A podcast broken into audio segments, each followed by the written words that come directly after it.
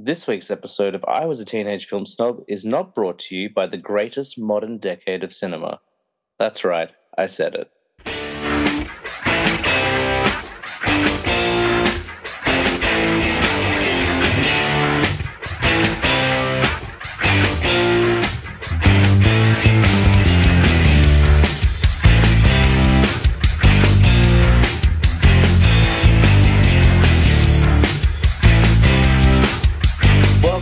Teenage Film Snob. I'm James Chalmers, your friendly neighborhood film snob, and I have a guest this week. I know I teased online there was going to be another solo show, but for the first time all year, I've broken the chain. We are doing two back to back episodes with a guest, which is really good because I really want to kick off this 2000s uh, phase properly. We did an episode with Gabby and Andre, and then we had the anniversary show. We haven't had a chance to go back to the 2000s yet which is okay because I think, arguably, for most of our guests on the show, this is going to be the toughest list. Um, for most of us, it kind of happened. The 2000s was our formative years, and in doing so, we just consumed so much media. And you're at that impressionable age where everything's awesome. Like you don't realize that there are bad movies yet. Um, so because of that, it's been quite the task. And because it's been so long since we've had consecutive uh, guest episodes, we're doing double lists tonight. My guest is doing a list. I'm doing a list and it's going to be fun. Uh, so please welcome back. And you know, I never do a huge fanfare for this guest. I think it's because I'm like, oh, well, I see them all the time, but not good enough because she could just say no and not do the show at all. So please give it up. Like my incredible wife, Tina's back and she's going to talk about her favorite movies. Welcome back, Tina. Woohoo! Yeah, all the people applauding. Give it up. You can hear the falling sand. Yeah. A little Encanto reference Yeah, for you. yeah, yeah. How are you? Yeah, I'm good. You know, you and I have both been sick, which is quite annoying. yes, they can probably hear it in my voice. Yeah, so so we started kinder, and so first day of kinder, she brought diseases back with her. I remember we were we were standing there in the, the, the lobby, I guess it was, or whatever Yeah. it is, and I saw a little kid run past, little kid, little boy with a mullet, and he sneezed once, and I looked at him like, "How long do you reckon it's going to take to get to us?" Yeah, And within d- two days, yeah, Zoe was sick, and the two days after that, you were sick, and two days after that, I was sick, and, and she's fine now. she's fine. Yeah, but we are still sick. She's Like hacking cough, like like really bad sick. I took time off work, which I very rarely do. I n- tried to avoid as many sick days as possible. And on Monday, I had to do it. And that was the worst day until Wednesday, that became the worst day. And then Friday was the worst day. It's just been, I've been saying this phrase like, it's schoolyard sick. You know, when you're an adult, when you get sick at work, uh, you get a cough, you get a sneeze, you maybe need a, day or two to get back, you know, to some semblance of normality. And then it might linger for, you know, a week or so. Schoolyard sick is different. It hits Mm. and like hits you everywhere.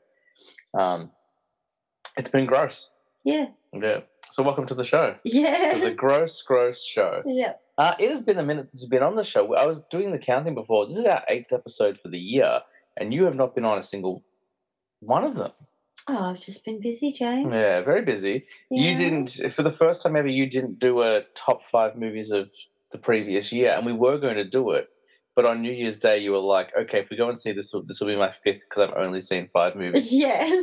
Um, and I didn't mean to not do the episode with you, but then by the time we got like all the other kind of reflective episodes done, I was like, how many more best ofs can we do? like Mm. we've talked about it so long. Do you want to talk about your favorite movies of 2023? I can't even remember 2023, James. You didn't see a lot.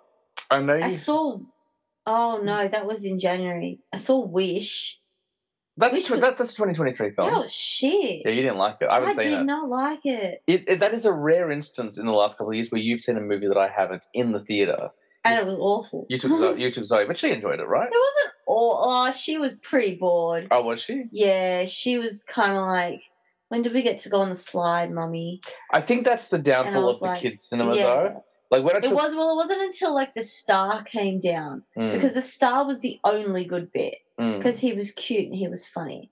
Everything else was really boring. But I think also like yeah, like for you definitely, but for her, I think the pro like Village did a had a wonderful idea. Like we're doing a kids cinema, so that way like the kids you know will have other things to do if they get bored or they need like to get some energy out. But it's like whoever created the cinema does not have children because they didn't realize that you've just given them a smorgasbord of distractions, so they're never going to sit in their seat. Well, she was actually really good because she did pretty much sit in her seat the whole time.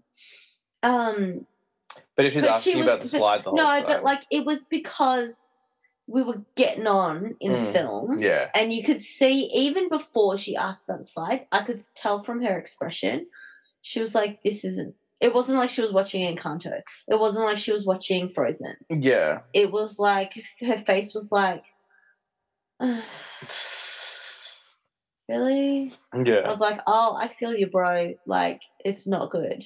Yeah, I've been dying to take it to the movies, but there's just not been many kids' movies out this year. Like yeah, Migration, I wasn't sure about. Like it's an Illumination film. I, pro- I should have taken her to see that instead of Wish. And I think Kung Fu Panda is going to be too scary. Oh, that's going to be too scary for her. Like there's a movie coming out in a couple of weeks called Combat Wombat. Like oh, okay. that might be worth That's seeing. cute. And they're doing like a Disney festival this year for the movies that didn't get released due to lockdown. So Yeah. Soul, Turning Red, and Luca are coming out. I haven't seen any of those. Yeah. Um, so you know, maybe something like that. Uh, but yeah, I think Kung, Kung Fu Panda. Otherwise, um, oh, Garfield movie maybe. Maybe she wants to Gar. Oh yeah, she, I think she liked the trailer for that because She- played in front of. She'd probably like Garfield, I Yeah. reckon. That seems fun. Yeah. And it's Chris Pratt, so it's probably going to be yeah. um, relatively enjoyable. Um, so that was I don't know one. what else I watched in You- 2023. We saw Wonka on New Year's Day, oh yes, yes, yes. which I was surprised how much I enjoyed. Yeah, same. Um, still haven't seen Mean Girls. We haven't. I've been to the movies a lot this year, like quite a lot actually. I've been really happy with the amount I've gone, but haven't seen Mean Girls yet because I've been deliberately waiting for you for that one. Yeah, So, um, it's. I think it might be done now. yeah. I was gonna say I was like I'd be surprised if that's still in cinemas. It was on for a while. It was still there a couple of weeks ago. Oh really? Um, yeah, because I was when I went to go see. What did I go and see? It wasn't the last movie I went and saw, which I can't remember what it was now. Oh, Madame Web was the last thing I saw. Oh yeah. The one before, yeah, I remember I was like, I'm going to see Madame Web. Like, what's that? Like the new Spider Man thing? And you're like, there's a new Spider Man thing. I was like, that's the way the world's been reacting. I've not heard about it at Yeah. all. It, it's been um, kind of dubbed a colossal stinker, one of like the biggest yeah, flops. I've heard that it's so bad it's good. most people's reviews are not that. It's I didn't hate it. I the, my biggest problem with the film was a the villain. Aside from his motivations and his story, like the, the villain's just bad.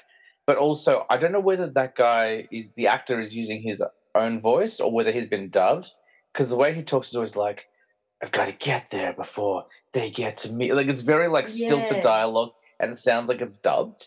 Um, but also, it was marketed completely wrong. They keep like in all the traces, like it's a Spider-Man film, all these Spider Girls in it, and like it's not a Spider-Man film.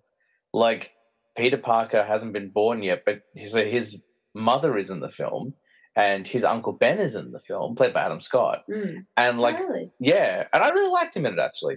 Um, Emma, what's her name? Emma Roberts plays um, Peter Parker's mum. Oh, okay. Um, but there's like there's little kind of little references, but it's not that. It's this kind of like kind of like Final Destination premonition style thriller Okay. where like Madame Web can kind of see the future, but it's blurry. And she's trying to prove like she kind of lives in the moment and then gets to repeat it before the events happen, which I think is a really cool idea. There's of things I really liked about it. It just wasn't marketed very well. If it was released in like 2005, it would be dominating the box office. yeah, People but losing because it's released now. because we've been spoiled Yeah. with really good Spider-Man movies Yeah. and really good superhero films. Um, it's it's a bit of a shame, but I enjoyed it. Like, I didn't think it was a bad movie at all. I thought it was fine. Like I think people have been unnecessarily tough on it. Um, so you saw Wonka, you saw Wish. Um, we went and saw uh, Shazam together last year. Oh yeah. That was last year. Um, I'm trying to think what else we saw. We did see a couple of things together. Uh, I was going to say Thor, but that was the year before. You definitely saw. Oh, we watched Ninja Turtles together, like Oh yeah. on Blu-ray. Mhm. Um, and there's probably something else. I can't remember what else, but you watched a few. Um, it was probably one of your least what least movie watched years. I would say. Yeah. since- I would say maybe the least since Zoe was born. Because even when Zoe was young, we were watching stuff on Netflix. We were watching like Blu-rays and stuff like that together. I think that's different because she was just a blob, Yeah. and you're up at three a.m. You know, pumping breast milk. Mm. So That's what I like, was doing, will, so- yeah, exactly. So you're like, all right, I'll watch this. Whereas, like, from the second she wakes up, there is no nothing. There is there is nothing. Mm. Not a second of the day is to your own. I was like, at one point, we were. I was outside painting the fence today, and I just finished and came inside, and you know, she wanted to hang out with me and stuff like that. She's just playing. She's just you know playing by herself, Mm. playing with her toys. And so I'm like, oh, I'm gonna sit on the couch. I'm gonna relax. The TV, turn the TV on. And she's like, watch something, one of my shows. And I was like, um, fine. Mm-hmm. Nothing's ever your own now. Super Mario was another thing you watched last year. Yeah, that wasn't my choice. No, well, it was my That was choice. Zo- no, it was Zoe's choice. no, no, you watched Super Mario before Zoe saw it. Oh, did I? yeah, I brought oh, it back and I was like, we can watch this or we can watch this. What do you think? And you're like, let's watch Mario. And you liked it. Yeah, I The first time I did really it. like it. Yeah. I still, I still do They really It's like it. pretty, it, like, even the amount of times Zoe has watched it, because she's watched it more than either of us. I've watched it about fifty times. I'd say. Like, every time it's on when I walk past, I'm like, yeah, I'll, I'll wait for it. I'll just watch for a few Yeah, minutes. it is really good. like, it, it's well made. It's Yeah. well done. It is really good. Um, but I think also we're talking about this a little while ago, not on the show, but just in you know, in our lives. That like you're right with a toddler, you have so much limited free time that when you do want to do your own thing, you want it to be your own thing. Like we'll hang out, you know, most nights, but there'll be nights we're like, hey, let's just do our own thing. And I'll, if we're gonna do our own thing, I'll often go to the movies on that. And you're, Mm. you're not like, well, I'll watch a movie. You're like, well, I'll probably do something for me that I is my passion. Yeah, Because exactly. watching movies isn't your passion. No, that's like, right. and that's not a secret. Or like if people, Yeah. if you heard like Oh my god. all the aristocrats grasp and you know grasp gasp and like drop their spectacles like no no tina's been very vocal about that on the show before. Like she likes movies yeah. but not as much as me and that's not a problem. Like Yeah. that's fine. Um but tonight we're reflecting on on the past movies from the 2000s as i mentioned before from our formative years we've talked about like you know you kind of going to, to blockbuster and stuff when you're a little bit older and watching movies with family and stuff Mm. are the 2000s, would you say, a particularly important decade of movies for you? Like what? Yeah, I'd say so. Probably the most. Mm, Um, because yeah, I think when you're a teenager, you watch a lot, or maybe not teenagers nowadays, because I watch a lot of YouTube and stuff like that. Then I watch heaps of movies.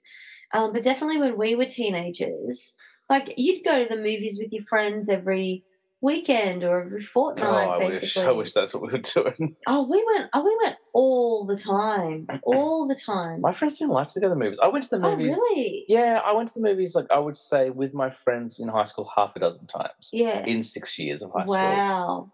But, like, we went all the time. Maybe not every weekend. Maybe like I would say at least once a month we went to the movies. I would say I went to the movies with Josh more last year than I did the entire time we were in high Yeah. school. I went and saw Black Hawk Down at the movies. Good film. All because uh, my friend Sybil at the time was like had a huge crush on Eric Josh Mann. Hartnett. Oh, Josh Hartnett.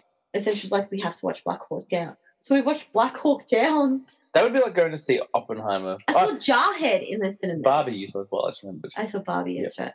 I saw Jarhead in the cinemas. Mm. And I will never still forget have it. I never will seen ne- Jarhead. Oh, I will never forget it. It opens Because I was a same. teenage girl, and it opens with a scene of Jake Gyllenhaal masturbating in a toilet stall. I was gonna say it opens very similar to The Whale, which I just rewatched, which is with a guy, yeah, jerking off. And I was like, um, I'm like 15 Yeah. and I'm watching this. Mm.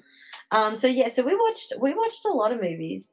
Um and like also it was pre it was pre Netflix. It was pre um Streaming. streaming. And so you would um, you know, watch the movies come out on TV and so you'd watch it free to air and everything and um yeah, that was really peak like high school was really the peak going to blockbuster time and all that sort of stuff. So yeah, no, TikTok, it's blockbuster o'clock. TikTok block- blockbuster o'clock. I think that's a good point because I think like in the two again, like I'm not saying uh, this is obviously specific to our generation, but that's when you finally get choice. You're not just watching the stuff that your parents choose at the video store or take you to. Suddenly, And also, like, outside of school, you have free time. yeah, Like you have school holidays yeah, to go to the movies with your friends. You have the weekend, mm. and you don't have any. res- You don't have to fucking vacuum the house or paint a fence or drive to you know wherever. You can literally just stay in your room and watch movies all day. well, you also live very close to a cinema. I did. I did live very close to a cinema, so Well- I'd just walk to the movies. when I was in my final years of high school, I lived across the road from Water Gardens, which was the, our local cinema. And that's when I started going to the movies by myself. The first time I Mm. went to the movies by myself, I talked about on the show before, was I went to Sin City and my mum drove me to Airport West and I saw it by myself. because none of my friends had any interest in this weird black and white comic Yeah. book movie, and my brother and sister were too young, and my mum couldn't leave them at home by themselves. And then I would then I started going to the movies by myself, and I was like, oh, so this is cool. Mm. Um, but then the, I would say the most movie watching I did in cinemas would be in the tail end of the decade when we started dating.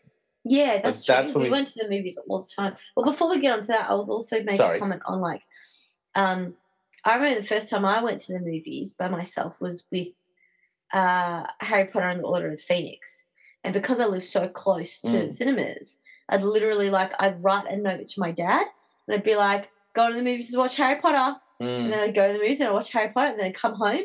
The next day, it was like a Saturday sort of thing. Sunday, I'd be like, I'm going to the movies to watch Harry Potter. Yeah. And I just go.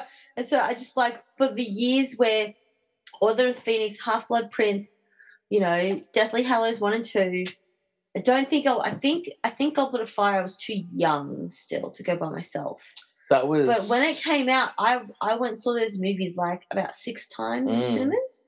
And I would say five of those times would be by myself. Well, I didn't start rewatching movies in the theater until we started dating. Mm. Oh, is that no? That's not entirely true. I think I saw Philosopher's Stone two and a half times in cinemas. But aside from that, I very rarely did the double, the double viewing of a movie until we started dating. Because I know we saw Simpsons movie together. My dad was like, "Oh, I'm going to take you to the Simpsons movie," but we'd already we'd already bought our tickets, so we went. Mm. Then I went and saw it with with him a second time because he never liked the Simpsons. I it That's was, so bizarre to me that he took us. I don't remember that. no, he didn't take you. It was just Okay, me, he took you, me, me and my brother. He didn't take our sister, which was strange.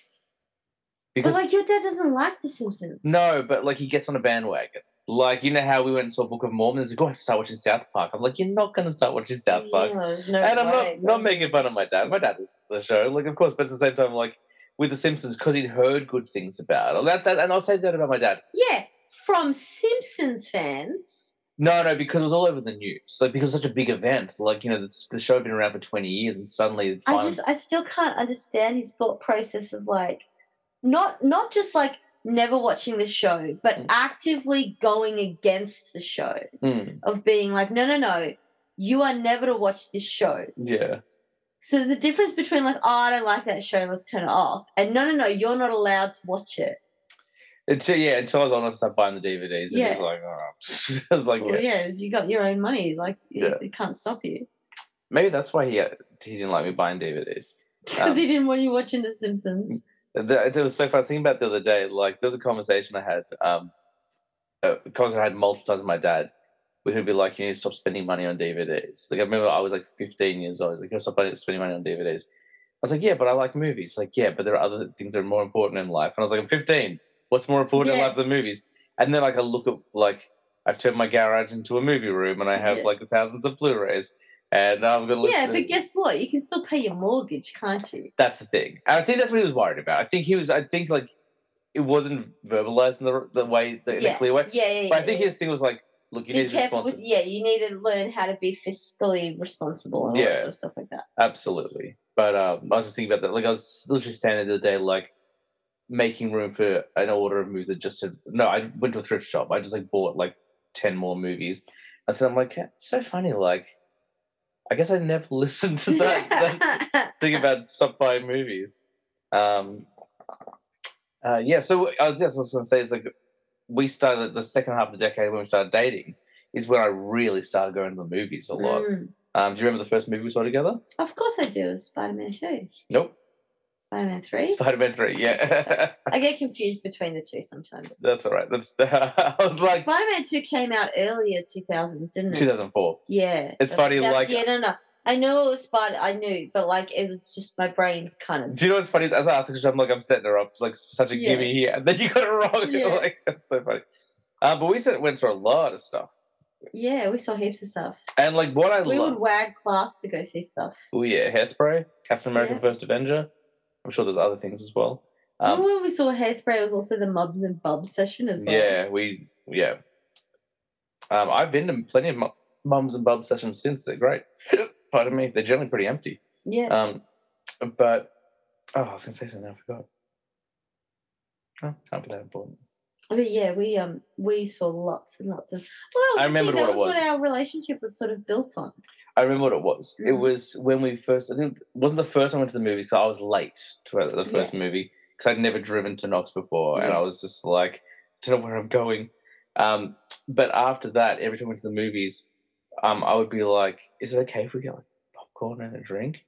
And you're like, "Yes, yes, it is okay." Why? Why would you ask? because like because whenever you, we went to the movies as a Mhm. family, Mhm. like you got three kids and a parent, Oh yeah, yeah, yeah. like we would always do the run to like Safeway or something and get yeah, like yeah, yeah. My mum would do the same. Yeah. but like and we but you know the dream as a kid is like can we get popcorn and soft drink Mm. and, and ice creams and just like get all the movie food Mm. and you were like yes and I was like oh yeah because we have no financial responsibility. yeah. so we can just So like someone would buy the tickets and the other person would buy the snacks. And we would just, like, over. every single time um And that was back when two movie tickets cost the same amount as a movie snack combo. yeah So like it was roughly what twenty five dollars for the two of us, and then it would be like twenty five dollars for the food. You'd be like, okay, that's even. And now it's like fifty dollars for two people and like twelve dollars for food or something. Um, I w- it depends where you go. Reading's pretty good. I spent eighteen dollars on food for myself at Reading last time I went. Um, that was a popcorn, a drink, Mm. and an ice cream. Um, but you know, I had free tickets. It was all good. Yeah. was happy to spend eighteen dollars. Yeah, but that's where they make their money. The cinema, like they don't make any money off the tickets. It's all off the concessions. That's why they charge so much. Well, I was Oh. saying the tickets are more expensive than the concessions. Yeah, the tickets are expensive as well, except for Mm. Reading. They're not a sponsor, but I'll gladly take them. Ten dollar tickets every single day. Like, what a bargain. Um, yeah, we went to the movies a lot, and like again, like that was up until COVID. Yeah, Like- basically. Because even when um we were living in Lilydale, like we had a cinema right around the corner, Yeah. and I would go to that cinema every week. Yeah, you would. I went every week, and if you went to if you went to the movies twice a week, Yeah. like I was going all the time. Um, but I'm getting, I'm not doing exactly that, but I'm getting you know, a couple times a month now, which is nice. Yeah, that's good. Um, we should probably talk about some movies. Yes. Unless you have any final thoughts on the decade, like we I think I first of all, I think it was an extremely strong decade. Yes, Like there are some brilliant movies made in the two like you think two thousands and you go, oh lame. But really not. Like actually some really, really strong, like wonderful Academy Award winning fantastic films. if you're a fan of fantasy or science fiction, you're coming off Or action. or action. You're coming off the Matrix in, two, in 1999. Yeah. The first three years of to the 2000s, you get Spider-Man, X-Men, Lord of the Rings, Harry Potter. Yeah. Like, and those are just four movies. Yeah. That's you're starting your decade. Yeah, yeah, yeah. Like, it's insane. And but like, even just like teen movies really seem to have taken their got into their stride. So you had, you know, things like like Bring It On and Save the Last Dance Mm. and like all of those like those teen girl movies and everything. And then you had your teen sex comedies and things like that. well, you see, and I've talked about this so much, but always to death on this podcast now, but you see a shift in the sex comedy where you open the decade with things like Road Trip and American Pie. And then halfway through the decade, you get Judd Apatow and you get Yeah. 40 Year Old Virgin and Yeah. Superbad. And Juno suddenly, and the perspective shifts where it's still as raunchy as ever, but now the power is in the women's hands or the men's hands. and suddenly like, oh, this is a lot more friendly and less yeah, of a sex crime. Good. Um, yeah, you get like a resurgence of horror. Um, I actually don't have any horror movies on my list for the 2000s, but it's like a decade of remakes. They're like, we're going to reinvigorate all these franchises. They remade everything. They remade Friday the 13th and Nightmare on Elm Street and Hills Have Eyes and House of Wax and The Hitcher and all like everything got remade in the Yes. 2000s. Um, it was a huge, huge decade. Mm, Like, Like, if I think to myself between 2010 and 2000, 2020, Mhm.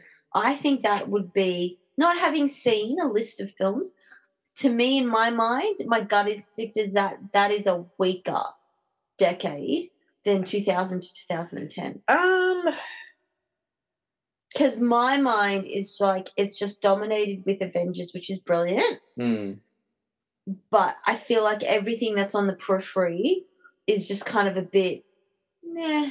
I think the two, 2010s is a strong decade, but tw- the 2000 2010 we've, you're still at the video store, and Mm. because you have the video store, and this is like one thing that Netflix can't do, and what Netflix can't give you is the ability to go in to a physical location, spend your time browsing, knowing you're there for a purpose, have a chat with someone about what's the Mm. new release, what's kind of like the- all of that is gone. Like Netflix, you can browse, but you're just scrolling down a screen and you're not spending any time. You're just looking at the poster art, who's on okay next one or something. Or the little trailer that plays. Yeah, which never cut very well. No, it's very annoying. You have to, I always put the TV on mute. Mm. So because you have the video store, any movie that doesn't do well in cinemas has a chance to make money a couple of months later when it hits video and DVD. But also, studios are more confident in backing weirder movies. You get the Mm. thirty million dollar rom com. Like think about how many rom coms J Lo was in in the two thousands. Yeah. Like they're not making those anymore. No. Like those kind of movies. You get all these weird kind of independent films, and independent cinema had a, a bit of a boom in the twenty tens, and it is coming back again now. But in the Like Garden State, you know. yeah, Um, Eternal Spot Spotlight, whatever. what Eternal it? Sunshine of the Spotless Mind. Yeah, thank you. Mhm. S- Uh, sideways, trains, not train spotting. Um, Lost in Translation. Mm. Absolutely. Uh, and that's like, again, like we are just talking about the start of it. Like you've got The Departed right in the middle of the decade. Yeah, The end of the decade, you get The Dark Knight and Iron Man. yeah. That's how you're closing out your decade. Mm, like that's right. it, it this I think it's just got so much diversity, and that's what it is. I, like honestly, you could just pick one year out of that decade, and I could build my top five around that year. Yeah, that's right. You like, mm, I was gonna That's say, what I mean by like it's so strong. It's got so many fantastic movies, so many strong contenders. Yeah. Um, no, absolutely. And th- there was a lot of direct to video stuff as well. So you get all these movies. School of Rock came out in the 2000s. You know, like, Yeah, just keep going. And like we haven't even talked about like the rise of Pixar. Like Pixar starts Yeah, in, in the 90s, but from 2001 onwards, you get Monsters Inc., yeah. you get Mhm. Incredibles, you get Up, you get Cars. Like, uh, you know, Cars is good. yeah, it is, but like it just it's probably on like on the on the lower tier in terms of Pixar stuff. Um, yeah, there's just so much content coming out in the 2000s, and there's literally something for everyone. Yeah. like you can't go wrong uh, in the 2000s. Um, I think that's a good point that you made, Yeah. and then I just took over. No, no, no. I don't think so. I think that's yeah. That's what I do. Um, alrighty, so we're both going to do our lists now. I'll be honest, I'm looking over my list. I'm very happy with my list. Um, but if I spent the, you know, if I spent more time, I would probably have a completely different list as well. Like, there's just so much going on there. I think some movies on my list will surprise you, but I think most of them, I don't think any of them you expect to be on my top five, Yeah. but I don't think you'll be surprised by most of them. Yeah. Um, but you're the guest, so why don't you start us off? What's number Well, five? On Do you want me to start off with my list? Yeah, and then we'll do yeah, honorable yeah, mentions. and then we'll do honor because I have I have eleven honorable mentions. I threw a couple in, but I don't have a. it was so hard to choose. Yeah. So hard to choose. All right, so number five. Now I haven't done this in. Oh yeah, I suppose I have. Yeah, mine's kind of in order. Yeah, kind of. I guess so. Um. so my number five is Gladiator. What a flick. Fucking love that movie so Mm. much, so much. Is it this year that they're coming out with the new one? Yeah, Gladiator 2, Maximus Returns. Is that what it's Uh, called? no. Oh my god! If it was, It, If it gi- give it all the Academy Awards right now. like Oh, that Pe- movie. Pedro Pascal's in the new Oh, one. is he? Yeah. Oh, fantastic! That movie is just. I remember the first time I watched it. It was VH like mum. Somebody had bought. Somebody had bought the VHS. You know how you only had like um, a small selection of VHS tapes or something like that In your home? house, everyone house, only has yeah. like six. Yeah, sort of thing like that. So Gladiator was one of our six. Yeah. And I remember watching it, and I was like in year seven at the time because it came out in 2000. Oh no, I must have been grade six. Um, so it was, I was somewhere between grade six and grade seven. And obviously, it is a pretty intense movie for someone who is 12. I was the same age when I saw. I didn't see all of it. I saw bits of it around the same age as you. Yeah. Yeah. And it's like, because I mean, put aside the the blood and gore of it, Mm. You've got the whole like Joaquin Phoenix trying to have sex with his sister Mm. storyline and threatening to kill her and Hey, kill when his- in Rome. yeah, you know what I mean. Um, and I well, remember that's the name of the episode. that was the first. There you go. That was the first time I'd watched a movie and been like, "This is cinema. This Mm. isn't just.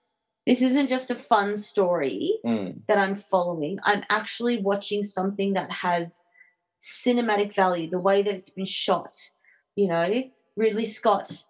Obviously, like I didn't know about Ridley Scott back then mm, but it, it sort of occurred to me oh the director is thinking about like metaphor and thinking about like soundtrack and the way that the light hits and certain angles and mise en scene. And obviously i didn't know those words then Mm. but i experienced it.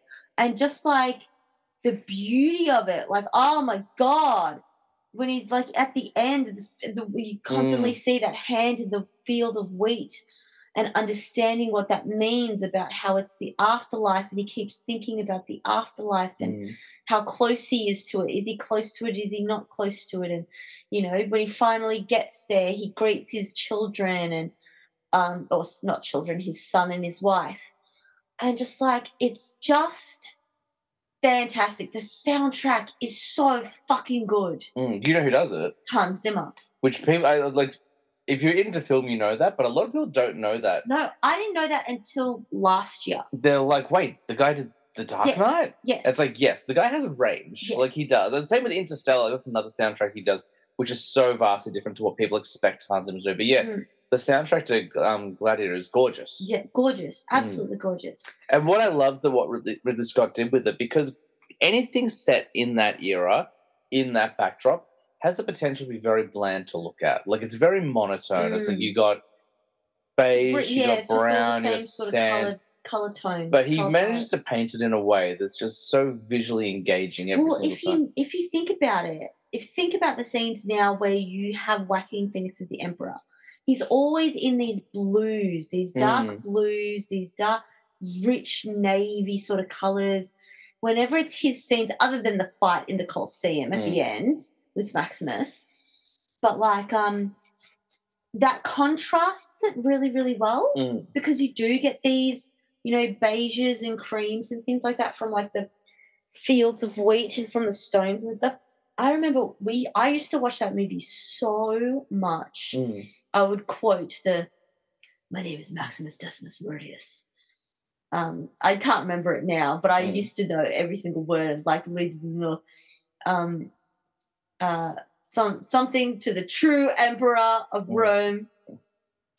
And I'm going to bed. Father to it, yeah. And I was you just crossed it over with your father, Hermione one. no, it was, yeah, no, it was um, oh, I cross yeah.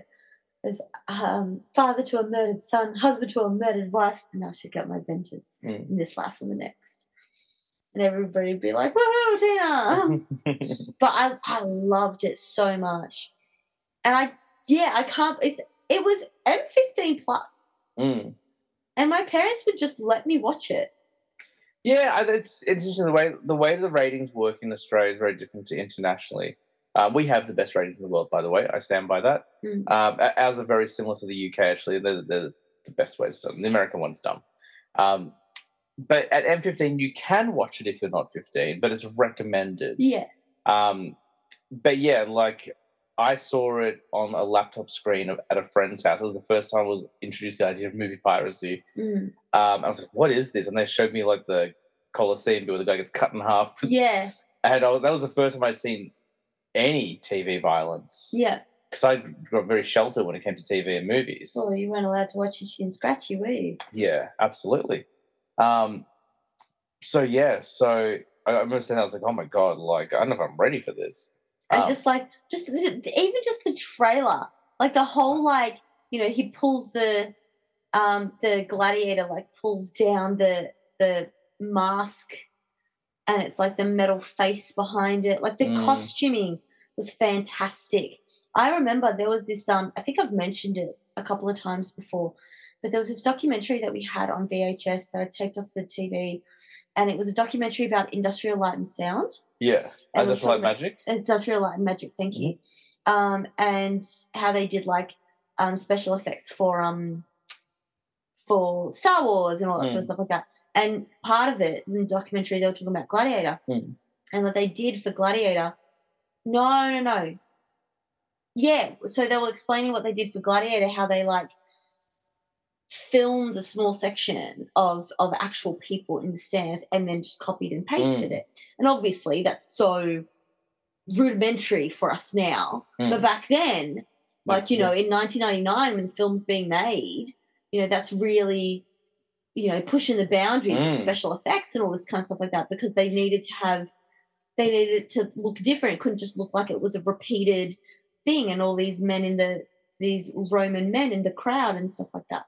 Um, having the same repeated actions, so they'd have to like swap it around and change it and everything um, and they'd film them like individually and then like cluster them together and then create little um, like pockets of them and then repeat those pockets and stuff like that.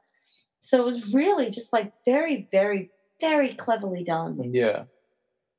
Beautiful movie. No, absolutely. That's Mm. solid. Yeah, I was just One of thinking. my all-time favorites. It's one of those movies where second it's on, I'm like, oh, I gotta watch it. I have Mm. to watch all of it. And it's not one you need to watch regularly. Like you can give you can watch it like once every couple of years and stuff Mm. like that.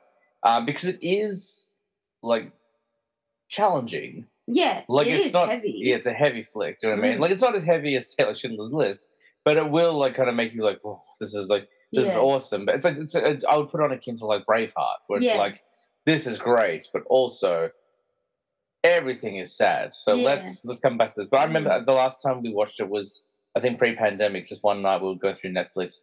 And you're like, I really want to watch Gladiator. And I was like, let's do it. Let's go for it. Mm. I think it's actually the first time we'd watched it together. But um, yeah, Flick is brilliant. Excellent Excellent. number five. Um, cool. So first up on my list, before I go, um, obviously, I think this goes without saying, but I never repeat myself. So you're not going to hear me talk about Lord of the Rings tonight. You're not going to hear me talk about Hot Fuzz. Without a doubt, those flicks are, would be on my list. But I've already talked about them. Uh, I won't be talking about um, like Inglourious Basterds either. Obviously, that would be on my list as well, and Kill Bill. Um, so number five, I think this will surprise a little bit, maybe not. Um, it's Pirates of the Caribbean: Curse of the Black Pearl. Oh, really? Yeah. It is a great movie. It's a great movie. It really is a great movie. like it came out in 2003 and we hadn't you hadn't seen anything like this before No, that's right. like i mean in a way tonally it feels very kind of indiana jones Mm. but we hadn't had one of those since the 80s Yeah. so i'd seen them as a kid but we hadn't anything new and like johnny depp wasn't i didn't know who he was like he had kind of this big career in the 80s early 90s and then he hadn't gone away but he was doing smaller weirder stuff like Mm. um fear and loathing in las vegas and stuff like that Yeah. so then for like this vehicle to come along, like he got thrust into the mainstream again, and I would say gave like it became a career defining performance for him. Oh, him. absolutely. And not only that, like, I don't know if you know this, but he was nominated for best actor that Oh, year for that role Oh, of Jack. Sparrow. Um, it's such an entertaining watch. I just rewatched it last year, and it holds up so well.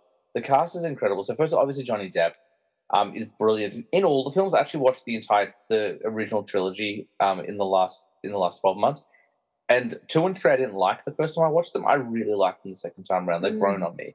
Um, you've got Orlando Bloom, who at this when this movie came out, I'd only known him as Legolas, and I'd always seen him as a very serious actor because Legolas Yeah. is a very dry role. Mm. There are some jokes in there, but he's quite serious and quite monotone.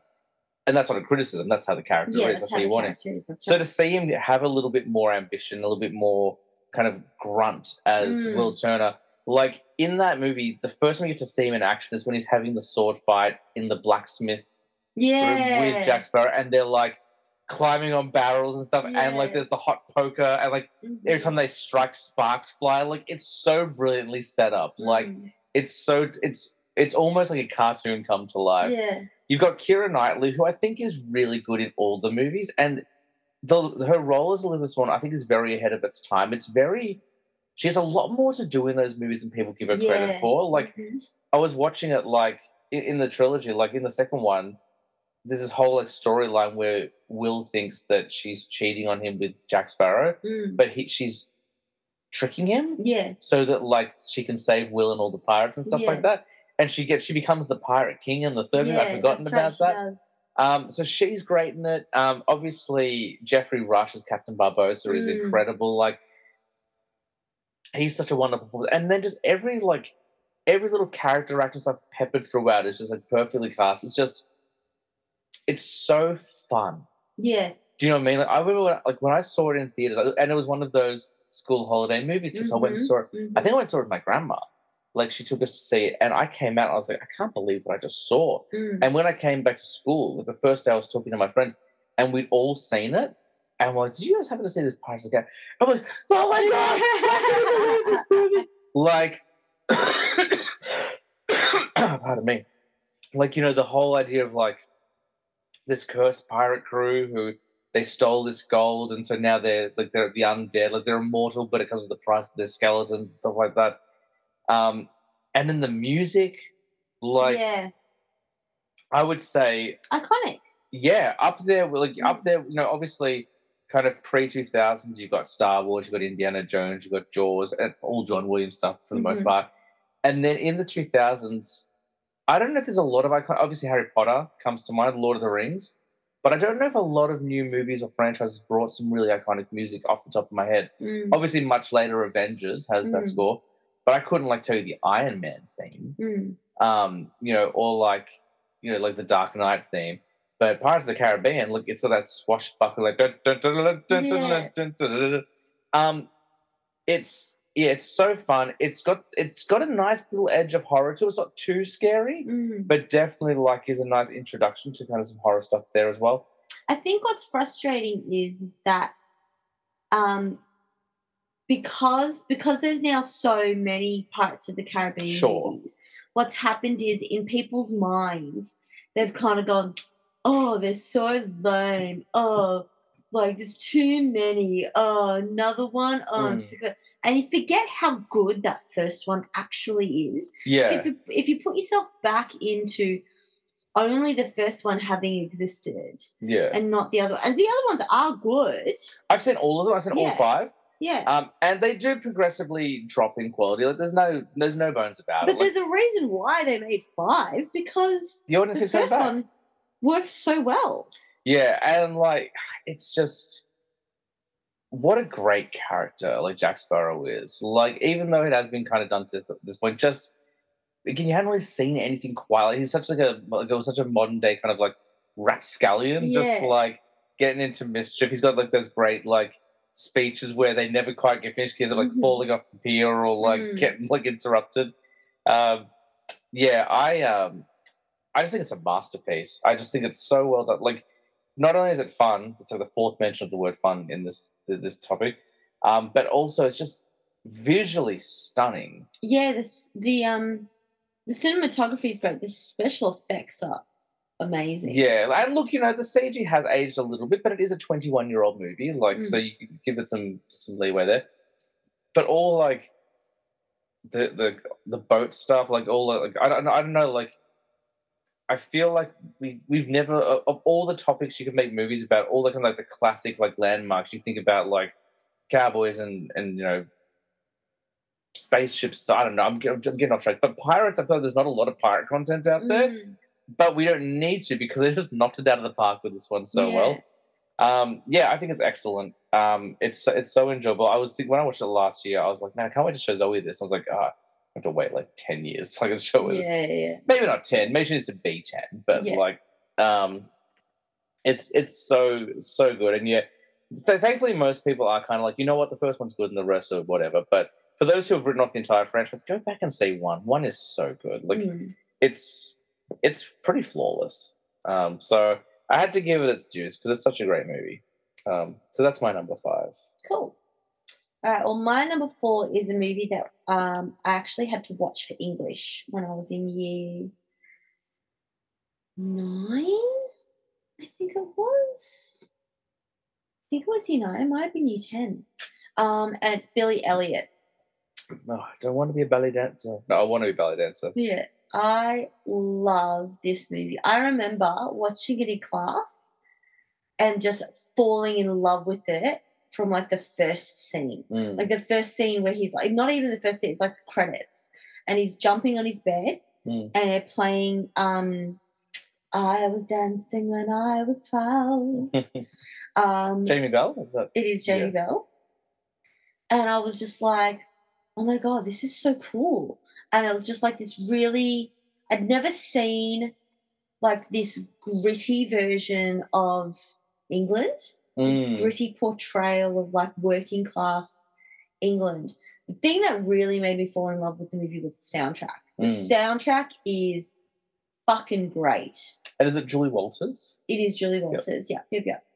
And the soundtrack is just fantastic. And there was, I think that's the thing, like, because when I was in class, there were a lot of students who didn't like it Mm. Um, because they're like, this is, what the fuck is this? This is boring. This is shit. Yeah, I'm sure there's like, another word that's getting thrown out by the Yeah. boys as well. Yeah. Yeah. And I was just like, no, no, no. You guys don't understand. Like, this is really clever and really well done and really beautiful and really poignant. Mm. and like just the the gravity of you know like is just this boy is just Mm. this boy who because of his circumstance because of his living situation because of the fact that he's a boy um and you know like his dad's a single dad and everything like that and money's tight because coal mines are closed because of thatcherism and stuff like that Mm. all he wants to do is just dance and he's not allowed to and you know it's a sissy thing to do and all that sort of stuff like that and just the way that it ends and that beautiful ending of Mm. like his dad and his brother going to see him when he's like playing on the like in the national theater in like on a world like it's Mm. just fantastic the way the movie is shot is so good i love i mean we all love people who anyone who loves Billy Elliot all love that that tap dancing scene Mm. where he's just tap dancing down the street. He's going, he's going, he's going. He's getting all his frustration out. He can't Mm. stop, and then he smashes into the wall, like punches the wall, and he punches it. Mm. It's just so good, and it's so funny, but it's funny in a really dry and sarcastic Mm. way. Like, it's just like, as I've gotten older and I've watched the movie back, like I've I've picked up little references where I go, oh, that that's actually a really funny joke. Mm. um, just just wonderful, just a wonderful story, Mm. really beautiful story. And then I went and saw the the musical. Well, we of saw it well. together. We went and saw it together. I remember because you meant to go with a friend and the friend bailed last minute. I was driving home from uni and I had to call my dad. I'm like, hey, um, so Tina has tickets to this theatre show tonight and her friends bailed on her. Um, can I come? And he was really like, what? What's going on? Yeah. Um, yeah, and the, the the one thing that I think, not that it necessarily improves on the movie, but one thing I miss from the movie is the songs that Elton John wrote for the musical. I think they're Yeah. all very good, and like you talked about that tap dancing on the street moment, the way they executed that on the stage with like the kicking the corrugated iron and Yeah, stuff. yeah, yeah. The songs are just brilliant. And just like it was Solidarity, Yeah, solidarity is great. yeah, Um and just like um just Jamie Bell's performance Mm. is so natural and so earnest. And you just like you just watch his face and you watch like he's how he's always so close to just like breaking Mm, you know, so close to just being like, why can't I just do the thing that I want to do? mm. Why is it that I can't just do the thing that I want to do? just beautiful. It's just a wonderful film. How do you feel feel about it? Um, I really like it. I haven't seen it in a long time, which is why I've been a bit quiet because I don't Mm. remember the movie that well. Yeah, Um, I remember, I remember the ending, obviously, because the ending, like, because that was one of those movies where, when it came out, I probably would have been one of those people like, "Oh, what is this?" This is And you were like, "No, no, you don't. You got to Mhm. watch it." And like, because I hadn't entered my snobbery yet. In fact, you introduced it to me at the perfect time because I was like, starting to just show interest in everything. I'm like, just show me any movie I want to watch it. yeah, And I remember that ending and just like like holding back tears because oh my Mm. god, like I Mhm. can't believe this movie about a boy dancing has Mm. affected me in such a way. Um, so I, I think it's excellent. It's been a long time. I was just like looking up. I wonder this Blu-ray. Maybe I'm gonna Mm. get this one. but it's also just like the father son relationship and everything. Like there's this, like I I get the joke now. I obviously didn't get the joke because I wasn't because we're not British or anything like that. We don't know who this person is, but like there's that bit where he finally gets caught by Mm. his dad um, dancing ballet and stuff like that. And Jamie Bell's like, or Billy Elliot, it's like, um, what about that Wayne Sleep? He was a belly dancer. And the Mm. dad's like, Wayne Sleep, because Wayne Sleep is gay. Okay. And so, like, Billy obviously doesn't recognize him as gay. And so he's just solidifying to his to his dad the fact that like ballet dancing is like a gay thing to Mm. do and all that sort of stuff like that. And so that's supposed to be like, you know, this funny little Yeah. joke that goes along with it. But just like it's it's just it really I I don't know I don't know why, but it was really a film that kind of made up my personality a little bit. Mm. You know, it really kind of made me go, um, I don't know, maybe it's the whole follow your dreams aspect. Maybe it's the whole like, you can, like, story of you can come from nothing Mm. and you can work hard and, and despite the fact that people, you know, will around you say no, like, you go and um, try anyway. But I'm just thinking of the scene. It's beautiful, beautiful scene.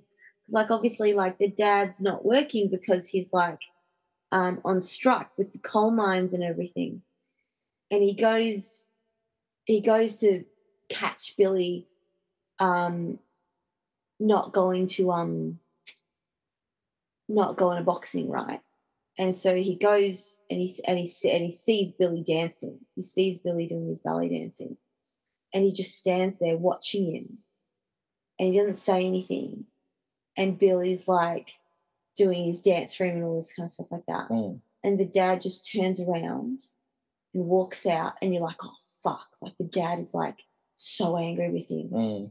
but he's not angry. With, oh my god, I'm gonna start crying. Mm. He's not angry with him. He's walking because he's going to cross the picket line because he's like, I got to send my, I, my, he's got to go. He's got to go to the national ballet. Mm. He's so good. He's got to go to the national ballet school. And the only way I can do it is I got to work. So I Mm. got to cross that picket line. And oh my god, it's just, Mm. it's so good. It's just Mm. so good. I just love it. Mm. Just love it. No, nice one. Mm. Uh, yeah, it's been a long time. but that- I've only seen it the one time. That'd be the time that you showed it to me, Yeah. and then the theater Well, version. So, we're watching it again. yeah, due for a rewatch. Um, nice one. Uh, well, like when I tell you what my next question, was, like this is following up Billy. I like that beautiful, like the way you kind of yeah. you wax rhapsodic, and I'm like, well, this one's really funny. Um, this movie is a movie that, like, definitely in the 2000s was the funniest movie I saw in theaters. But even since then, very few movies have made me laugh out loud to the point of crying as much as this movie did. Um, and it inspired impressions for two decades. Uh, it's Borat. Oh, okay. Yeah, yeah, yeah. Now I know you've never seen Borat. I've never seen finish. it. I've only seen bits and pieces. And unfortunately, like we tried, we actually tried to watch it recently, like, about a year or two ago, and Mm. the way like Borat is a very misogynistic character, yeah. um, and he like the time for your enjoyment for that film has kind of come and gone. Like yeah. if you hadn't, if you don't see it a certain time, like I think if you if you had seen 2006, you probably would have appreciated it. Mm, But like now, it's just like oh boy, like some of the jokes are tough. mm. Um, although you did like the the non-sexual jokes, like King in the Castle. King of the Castle. I have a chair, King of the Castle. King of the Castle. um it's just on the next level man it's so genius So, like i knew nothing about Sacha baron cohen and the ali g show i'd seen ali g in the house Yeah. knowing no having no context for what it was Mm.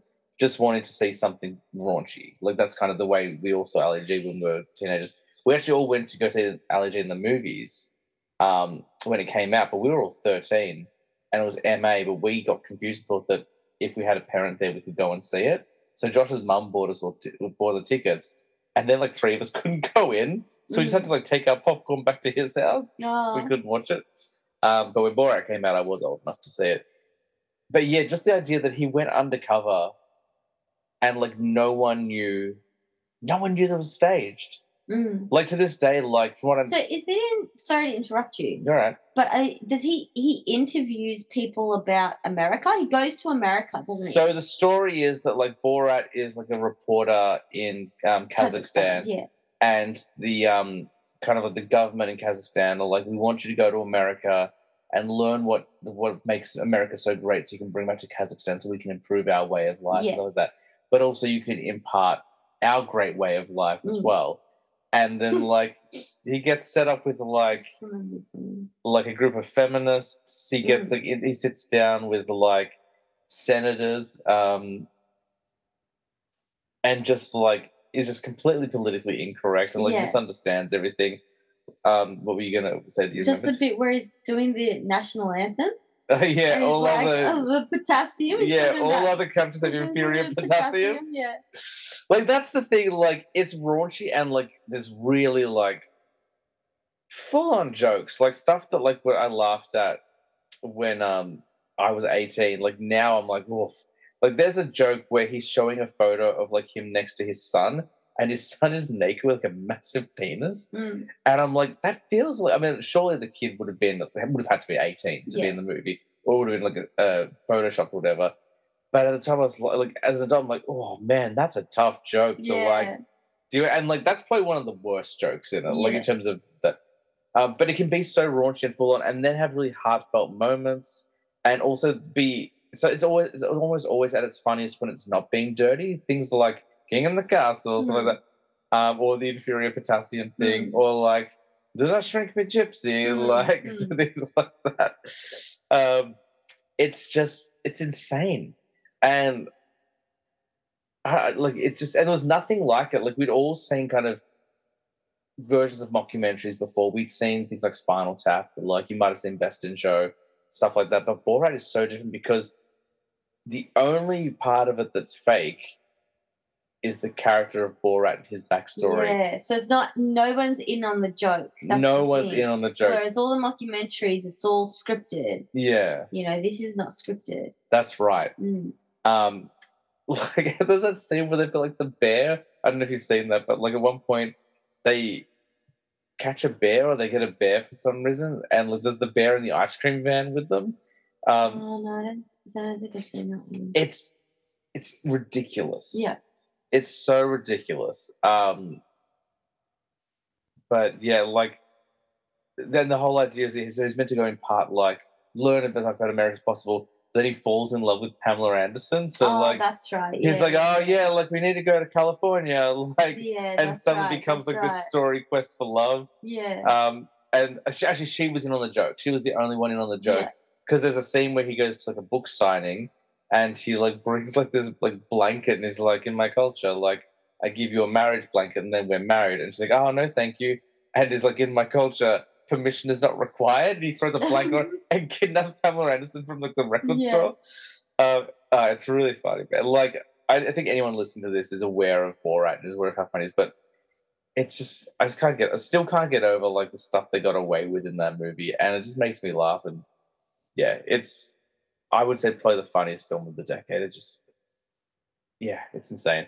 The Mankini, obviously Yeah. that was a big thing. yeah. I like every time like I haven't seen it in a couple of years, so I just keep remembering bits and pieces. Mm, Um, so you know, you brought Billy Elliot, which you know was a really like lovely poignant thing, and I brought the smuttiness of Borat. yeah, Um, and I do think it's Sasha Karen, uh, Sacha Baron Cohen's best performance and best movie. Like Ali G in the House is pretty fun. I Bruno, I've got Mick. Like I think is has moments, but it was kind of too much. Like like where mm, where Borat kind of walks the line not too not too badly. Like Borat goes over the sorry, Bruno goes over the line quite a bit. Where I'm just like, ah, this is too much. This is too full on. Like mm.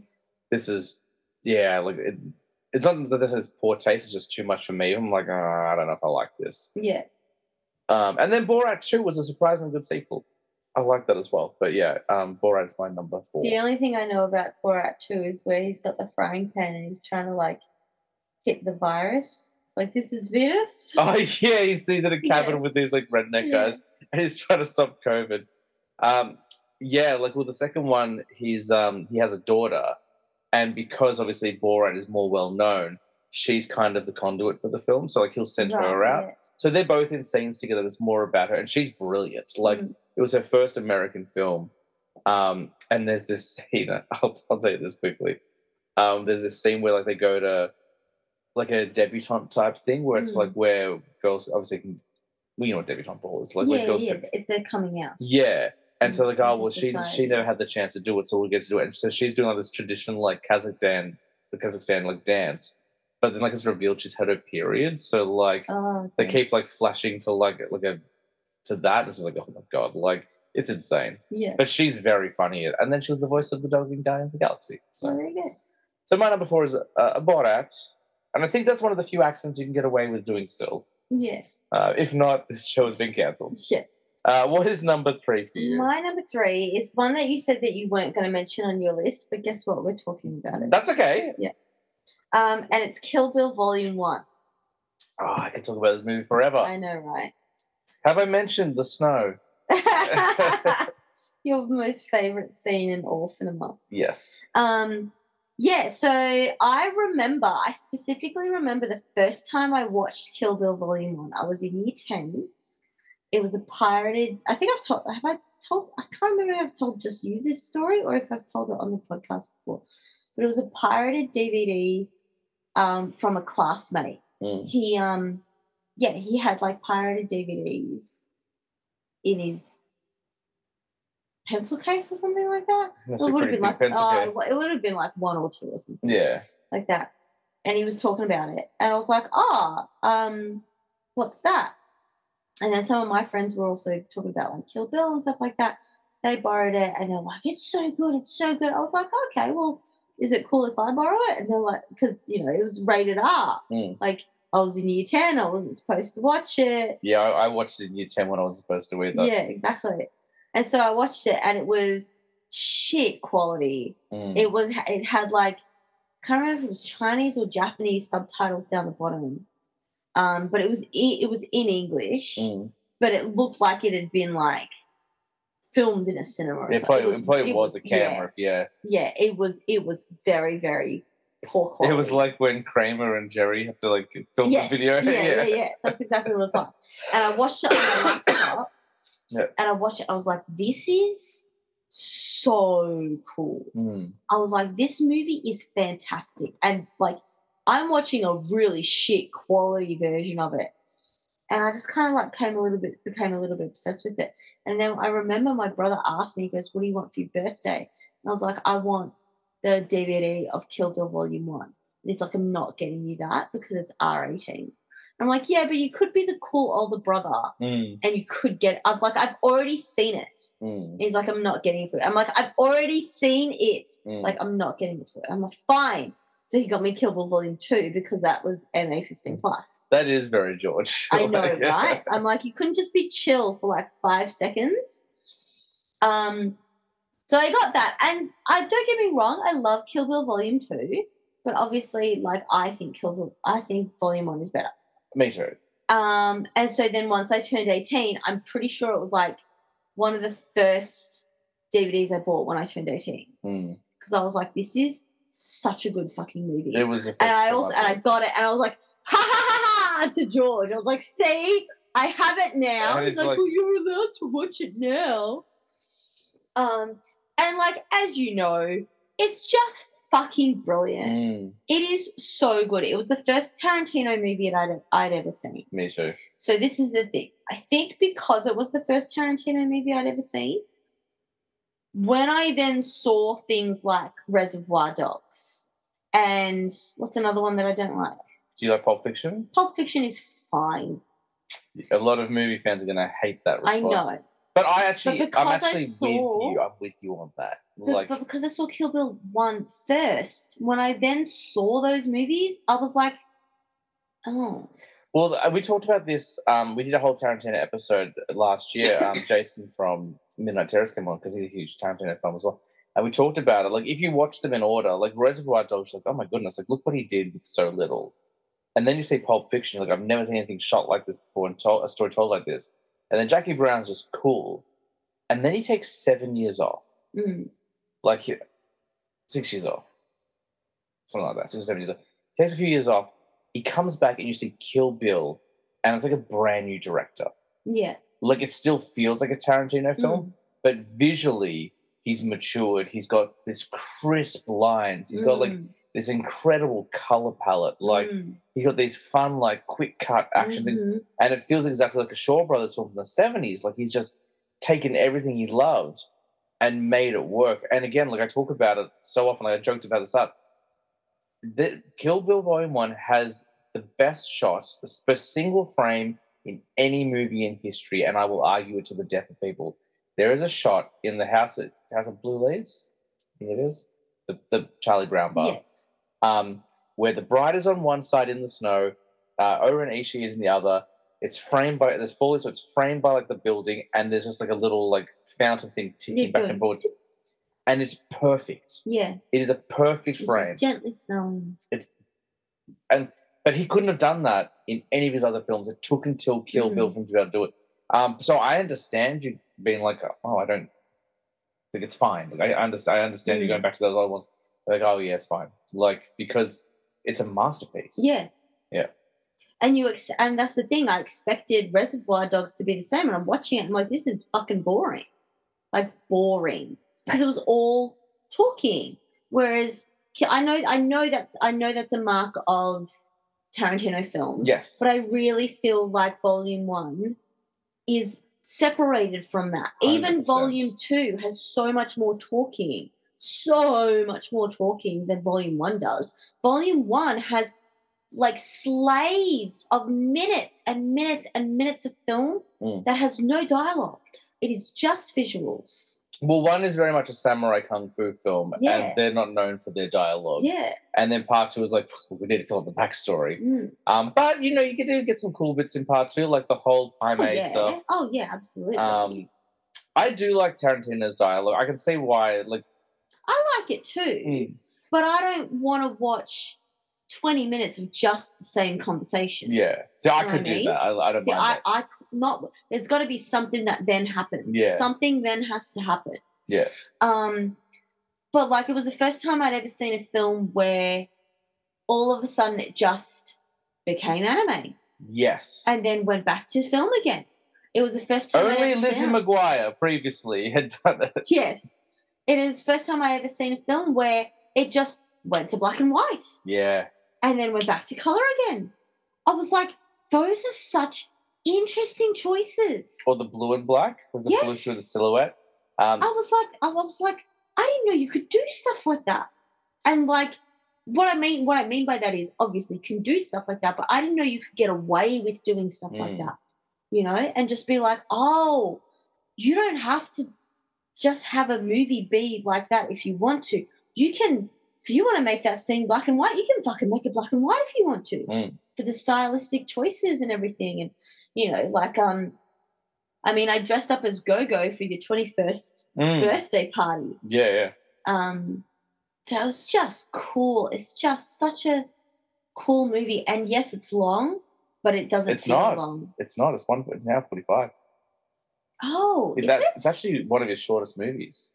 Why did I think it was I think two it- hours? No, it's combined. If you watch both, Combined. If you watch That's what it both of them, it's like- it if you watch both of them together, it's about Yeah, four yeah, hours. yeah, And let's be honest, if you're watching Kill Bill, you will often watch them both back to back. Mm.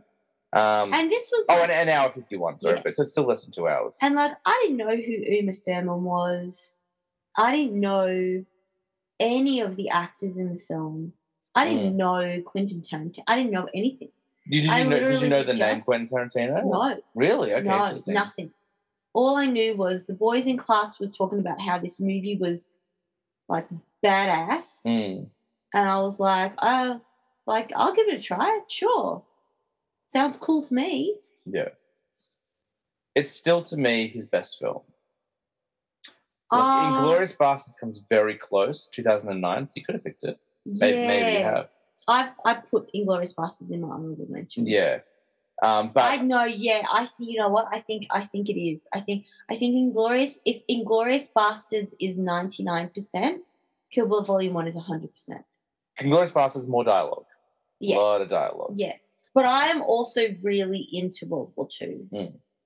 um, content. I think that's very interesting content Mm. to me. Um, but yeah, just like I, I just remember like being my mind being blown Hmm. by this and going, "This is Did you know Lucy Liu? Amazing." Oh yes, I knew Lucy Liu. Yep, Yeah. yep, yep, yep, yep. was so cool seeing her play a So if anybody else has anything to say, now's the fucking time. She's so good in it. She's so good in it. so good in it. And like, and that was the thing, like, I knew her from Charlie's Angels. yes. So I'm watching her in Charlie's Angels, and I'm just like, yeah, yeah, yeah, Yeah. she's cool. And then when I saw this, I was like, oh my god, like she's completely different. Her acting is completely different. I think she was in Shanghai Noon with Owen Wilson and Jackie Chan. Yeah. Um, I haven't seen it since the 90s um, or whenever it came out. But um, I would say her story, like Owen and she, arguably Mm. more tragic than the bride. Oh yeah. Like, and the way they do it, like the animation, like, Whimper. Uh, and then she holds it back in. Yeah. Oh, yeah. Yeah. I know, right? Um, and what's like, I don't like to use this word on this show for everyone because I'm trying to be Mm. very positive. At its core, if you want to break it down and simplify it, this is a rape revenge film. Yeah, That's what it is. that's what it is. Like that's exactly what this Mhm. movie is. But you forget. and it's and it's just like it it horribly as as as much I don't want to use this word. It really is a film about violence against women, Yeah, sort of thing. But but it's not. But it's portrayed in in that in that sense of revenge. It's mm. portrayed in that sense of like this is an injustice that has been done to me, and I will fucking burn this place to the ground. And maybe that's what it was that made me so interested in it because I'd never seen a film where the female protagonist was like, I will massacre, literally massacre anyone who stands in my way to get to the person who fucking destroyed my life. Well, there's that great line by Sonny Chiba who plays for Hattori Hanzo, and he says, um, "And if you should meet God on your path, then your blade will cut him down as well." Like, Yeah, the whole idea, like, is it just full of such of cool lines like that. yeah, Like, um, but I think that I think the reason it works, I think the reason why it never feels like too much, and the reason it is so appealing to audiences, is that somehow Quentin Tarantino managed to rein it in in that area. It's not exploitative. Like, yes, at its core, it does have those themes in it, but you're never like linger. There's no lingering shots. There's no like kind of I think the most it becomes uncomfortable is it Buck? is with Buck. Yes. That's probably the, the area where it most becomes uncomfortable. Yeah. But even so, like that that injustice is is well is quenched so quickly with his fucking head caving in in the door Yeah. that that you go like that like it's not like she's taking the hot it's not like she's getting revenge revenge on buck and that doesn't happen until the end of the movie Mm. like you realize it and then in the next scene she's fucking smashing his head. Yeah. and you're like yes thank you And she like bites the guy's lip, the other guy as well. yeah yeah yeah Um, that guy, I don't know if you remember him, but he's in like a lot of early Adam Sandler movies. oh i can't remember, i can't picture his face right now I think he, I think his most play, his most known role in Adam Sandler film is in The Waterboy, um, where he plays like a guy's like, hey, uh, is uh, is it Bobby Bobby Boucher in Water Boy? Where he's like, hey Bobby, was that a joke? That's really funny. That's that guy. Oh, it's pretty good. Like, I mean, look for its time. Like you might not like it now, but for its time, it was pretty funny. Um, yeah, the flick is brilliant, and like my favorite line, and I quote this to you, I would say five or six oh, times yeah, a yeah, year I know is, what you're gonna say. um, "I'm not bald, okay? I'm straight my head." I thought you were gonna say, you say arigato like we say Arigato. Um, I I, that was I what you were quote that. I quote it a lot. Yeah. This movie. Um, yeah. yeah, it's great. Good choice. yeah, absolutely. And uh, I wonder what, uh, like, if that's your number three. Oh, like you're, some- not, you're gonna be like, why the fuck did you choose number two as number two then? If I- that's number three, I feel like I know. I have a feeling I know one of the movies um, that's going to come up because you mentioned before nostalgia and what it meant at the time, yeah, and I know a movie that we saw that you. I would say you dragged me to, but I enjoyed it for what it was, and you Mm. saw multiple times in theaters. I think I know what it could be. We'll see. Mm. Um, my number three I just rewatched last week and I was like, oh my God, I've watched this every year for the last three years now. Why am I not talking about this movie more? It's Little Miss Sunshine. Oh yeah. Little Mhm. Miss Sunshine is fantastic. Yeah. And it's one of those movies that's so easily written off as like, oh, it's like a pretentious indie film, Oh, it's a bit of a like Mm. it's one of those ones where like when it came out, because it was an independent film, if you weren't open to independent film, people were like, hmm, okay, well, you know, if you like that sort of thing, Yeah. um, people are going to roll their eyes at it. But it's such a beautiful movie. Like, its humor is very dry, but it's Mm. really, it is really fun. Um, and it's just like, I, I, it's just an incredible family dynamic. There's not a bad performance in the bunch. Mm. It's um so basically it's the fan sort of this family who um low income family trying to make ends meet. Their dad's constantly trying to like you like it's got this kind of like get rich Yeah. scheme. He's trying to make money, and in the background, like the the wife played by Toni Collette, who's Mm. brilliant in it, um, is just trying to hold the family together. She, her brother has just been released from hospital after trying to kill himself, played by Mm. Steve Carell, Yeah. in one of his best performances. Yeah. He's so good in it. Mhm. Um, and his, their youngest daughter, played by Abigail Breslin, um, accidentally fell into like like a teen. What do they A, call it? a like talent teen- like, scout sort of like a beau- like a, kid beauty, pageant, A beauty, yeah, yeah, yeah, a beauty pageant. like a child like Miss pageant type thing, Mm. and then accidentally got nominated for like a major regional one. Mm. But they can't because they're so poor, they can't afford to fly, so the whole family has to look, get into their car and drive across country to get to the pageant in like right. three days. Mm. Um, Alan Arkin plays the their granddad, the late great Alan Arkin, who's fantastic in this. Mm. He plays like this kind of like very old school, like macho man. Like you imagine, like in his prime, he was like bare knuckle boxing people. Yeah, yeah, yeah. He's, he does not he doesn't use the right language. Like he's Mm. very um, non PC, very uh, old fashioned the way he talks to people. Uh, you got Paul Dano playing the teenage son, who's made a vow of silence because right. he's been Wants to be reading a pilot or something. wants to be a pilot and has been reading the philosophical philosophical works of Nietzsche and stuff like that. Um, Greg Kinnear plays that. I didn't mention him as well, and he's like such a horrible father Mm. right up until the end, and like the ending is so well done. We're like, you know what? I don't know I forgive him, but he's on the right track now, so I'm Mm. glad. Like, there's this heart wrenching scene. I, I'd forgotten all about it where they pull over to get breakfast, Mm. and she wants pancakes with ice Mhm. cream. Yep. And the Oh dad's like, and the dad's like, look, you can have it if you want, but ice cream makes you fat. And Yeah. is Miss America fat? hmm Um, and like the whole family, it's such a Mhm. beautiful moment where like Steve Carell's like, well, look, if you're not going to have your ice cream, I'm going to have it. And then like all the other family members start eating it. And she's like, no, no, no, I want my ice cream. Mm. And then like it's played off so well later where at the pageant she's she meets like the state champion and she's like, Do you eat ice cream? And she's like, I sure do. Um, and she's like, Mom, she eats ice cream, I can eat ice cream. Mm. So it's really well done. Um, it's such a character piece. So like Yeah. the story itself, like it's just a road trip movie. Yeah. Like the the overall, like it's nothing kind of world changing, but it's all about the character stuff. It's all the Mhm. different interactions, how they build off each other, how they're all. They're mostly very selfish characters, with the Mm. exception of the daughter Mm. um, and the son to a certain degree, but their selfishness is in the right place. They're all trying to make a better life for them, but Yeah. just if they would just like maybe stop and listen to each other, like Mm. they'd have a much better life. But it's just wonderful. It's it's insanely rewatchable. I've re- after I finished watching it the other day, I was like, turn this back on again straight away." Mm.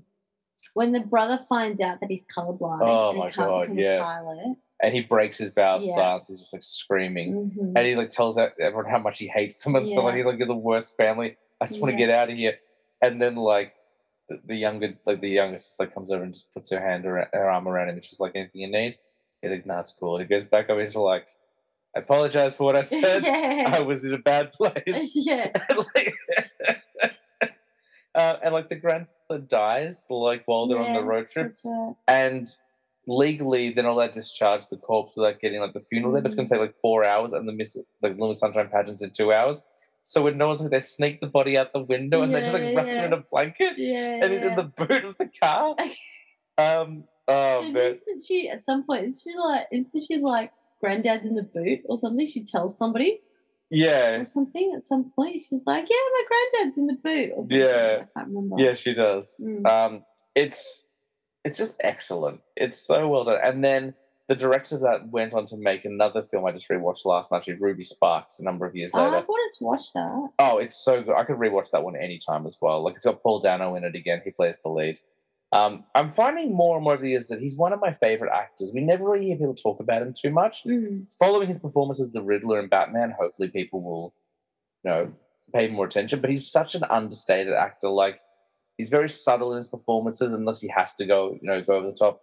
And uh, he's just so natural and believable. Like he's my favorite, second favorite in Living the Sunshine after Steve Carell. Steve Carell is just on a whole other level. Yeah. I've been on a bit of a Steve Carell binge lately. I watched The Way Way Back, where he plays a bit of a villain in that, Mm. and I just rewatched Crazy Stupid Love the other day as well, which he's also fantastic in. Yeah. So, um, so a little bit of Sunshine, I can't recommend it enough. It's such an excellent film, um, and hopefully people listen to this have seen it. But if not, get on it. It's really good. Yeah. Which brings us to uh, Number Trois, two. no Dos. Dos. Um, so this film, you're gonna be like, yeah, like I said, from Kill Bill probably needs to be high. It's not exactly in order. Yeah, Um, but this film was just like just a big part of my teenage years. And I just absolutely love it. Um, it's still it's got a great soundtrack as well. Set in the UK, so obviously like fell in love with London, fell in love with the UK. It's what a girl wants. that's a great movie. Isn't it such a great movie? a hope or a binds? yeah. Well, like oh my god it's so good so for those of you who don't know it's before, like a, before you do, sorry, I just want to say, um, Amanda Bynes' like filmography, yeah maybe one of the best filmographies of all time. yeah Like, What a Girl Wants is great. She's the Man is great. Yes. Sydney White is great. Like, yeah it's a real shame what happened to her. Like, as she kind of became an adult, she went through a very similar, like, Britney Spears kind of thing, yeah, which is yeah. really awful. Because she, she, was actually had a conservatorship That's as that's what I mean. That's that was Mhm. the word I was looking for. So talented, so funny yeah like just has a, a great film record. But anyway, sorry, yes, what a girl wants. yeah so basically like what happens is is that amanda bynes lives in like chinatown in in la or something Yes. i think it's la and um she lives with her mum and every single year for her birthday she wishes like she could meet her dad um who lives back in england Mm. right um and um one day she finally goes you know what i was like 16 she packs up her stuff she's like i'm gonna go Mm. And so she goes over and she flies over um and she sneaks into she no she knows that her father is like this duke or count or whatever sort of thing like that um so she sneaks onto the grounds and and um he catches her and it's played by colin firth Mhm. um and basically it's like a father daughter reuniting story so Mm. like she awakens in him the the childlike and americanization of free spirit like you forgot how free you used to be you know now you're this stiff upper lip and like he like provides back to her like this sense of like um uh growing up and all that sort of stuff like Mm. that and um the guy she falls in love with who's the guy he's the hot guy you've got imdb up at the moment I do. I'm trying to find it. I'm just looking. Jonathan Pryce is in this. Um, who play? He's also um, Elizabeth Swann's father in. Um, oh yeah yeah Yeah. yeah he is in this um I'm trying to find the hot guy. Is it Oliver James? Yes, it is Oliver James. I remember that name now. Oliver James. Um, and it's just it's just a funny teen girl, quirky movie with a fantastic like teen girl soundtrack and just like the backdrop of London, you know, you've got your double you've got wonderful iconography, double decker buses, just like beautiful, beautiful settings. Um, you, like the whole idea of like flying over to a different country and falling in love with like this hot guy, this hot British guy who's like, you need to be yourself, darling. Even though that's totally not his accent. But It is just a little bit um, Parent Trap as well. it is, feels isn't bit it? that. Yeah. Um, and then um her mum flies over and they end up like I can't remember if the mom flies over, but either way. She does because they're talking about it, and because there's a line Mm, where she's like, because the guy that she falls in love with is a musician, and she's like, "What Mm. is he, a drummer?" Like I was always a sucker for drummers. Yeah, yeah, yeah, yeah. because wasn't Colin Firth kept like a bit of a muso before? yeah, he was. that that was kind of the idea. Yeah. Um, Colin Firth, by the way, just charming and everything. Yeah. Like just making just making the romantic lead in all movies. Yeah, yeah, yeah. Um, and so yeah, so they end up getting like remarried and all this kind of stuff Mm. like that, or like not. Well, it's not remarried because it wasn't a it wasn't a legal marriage to begin with. It was just like a ceremony sort of Mm. thing like that. Um, and it's just really great. Mm. And I remember I had the VHS of it again because I didn't have a DVD player until like the late 2000s. Mm. So I just had a VHS tape of it and I'd sit and I'd watch it and I'd be like, one day I'm going to go to England and I'm going to meet someone as hot as Oliver James and I'm going to like, you know, be on a double decker bus and the Clash is going to be playing in the background. And just like, it's just a fun movie. You Mm. know, it's a really fun movie. And I think it epitomizes 2000, the 2000s era really well because it's in the middle of cool Britannia. It's like the fashion sense is totally 2000s, like layered singlet tops, Yes. Yeah. 2000s. Uh, also, what's your flavor on the soundtrack? So Um, yeah, there you go. the- exactly. if you ever need a timestamp in history, Yeah. Craig David will deliver. Um, and so yeah, so I think it just like the reason I put it in there is because I think it encapsulates the 2000s, my experience of the 2000s, Mm. high school for me, high school era really well. Yeah. It's a great flick. It's it really is. I know, I, I love Amanda Bynes and her work. I um I was just looking at I was going through a, a new website to what's movies before actually, and I was looking up Amanda Amanda Bynes movies. I was like, have She's the Man? So I really want to watch She's the Man again. Like that's a great flick. Mm. Um, really underrated flick. Like I think I've only seen half of it. oh, it's good. Yeah. Everything she did was good, man. Like she was such a great, yeah, great actress. Uh, and again, very, very funny. And such, it is a very sweet story as well. So no, that doesn't surprise me, honestly. Like unless it's your number one, which I don't think it will- be. I honestly thought you might put Twilight on your list. Like just Twilight was gonna go in my honorable when you s- when you said soundtrack, I'm like, this Twilight soundtrack is pretty good actually. the. Twilight soundtrack is pretty good. Yeah, Yeah. yeah. Uh, I was wondering if that was going to come up. It has been it has been on the show before. I think Gabby talked about Twilight. So. Yeah. Um, my number two. I know you've been thinking, James. There's been no superhero films on your list yet. What are you doing, you insane person? Well, this is my superhero film. Um, I think it is the best superhero film to come out in the decade, um, which is a pretty big claim because it's going up against The Dark Knight, which is not being mentioned, and it's going up against Iron Man, which is also not being mentioned. Um, it's Spider Man Two. Not our first date movie. not our first date movie. Yeah. Um, I think Spider-Man Two is brilliant. I think I, I think all of Sam Raimi's Spider-Man films are excellent. I, I love three. I know people have mixed feelings about it, although they seem to, it seems to have come around and now got a bit of a a lot more favor in the last few years. I think especially with like No Way Home and stuff like that, people kind of rediscovered that okay, it's not perfect, but it does have a lot to enjoy and very uh, helpful with the memes online. People Mhm. love 2000 the, the Spider-Man 3 memes.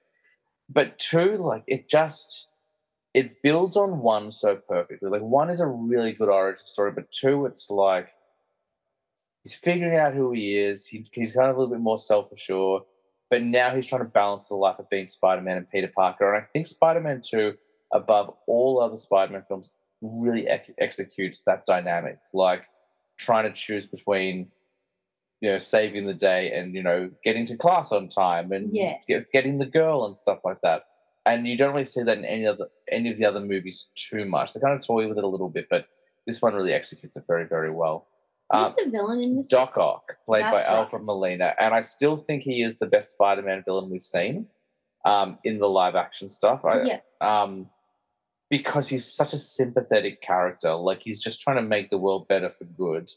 Um, and then he becomes this monster. Like he ends up killing his wife. He ends up like becoming this disgraced scientist that no one's going to trust anymore. And then like these arms start to possess him because they've got kind of, I guess, like a pre AI type mindset where they've kind of contaminated his own mind.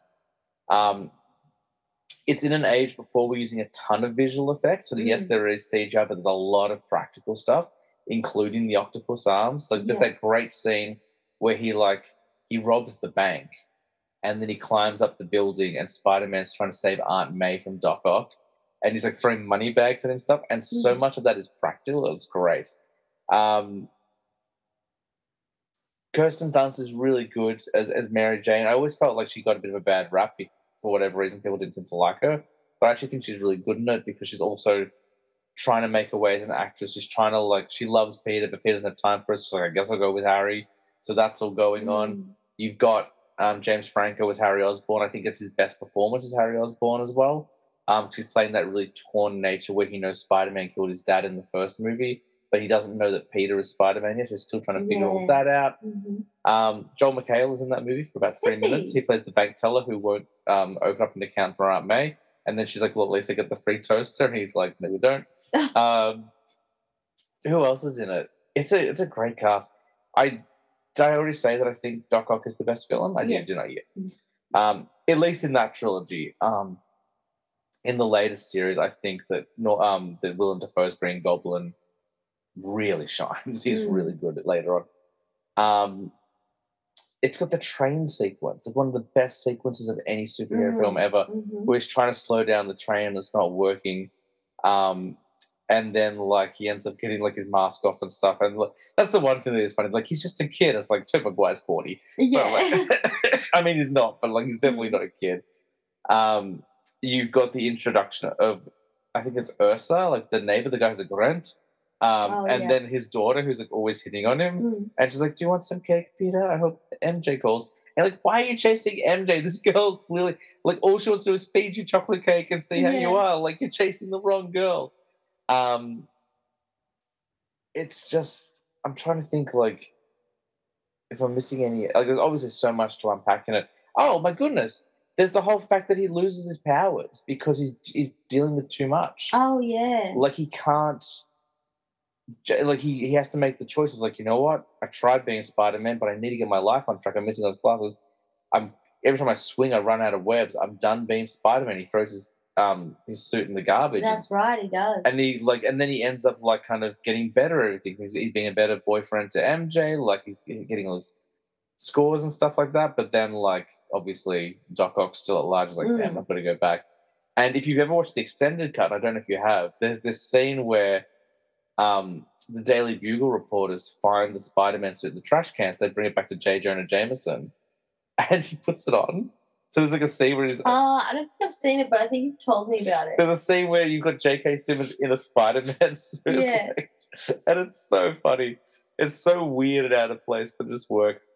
Um, it's it is like excellent. It is excellence at its most peak form. Like it's just all superhero films should strive to do what this film has done.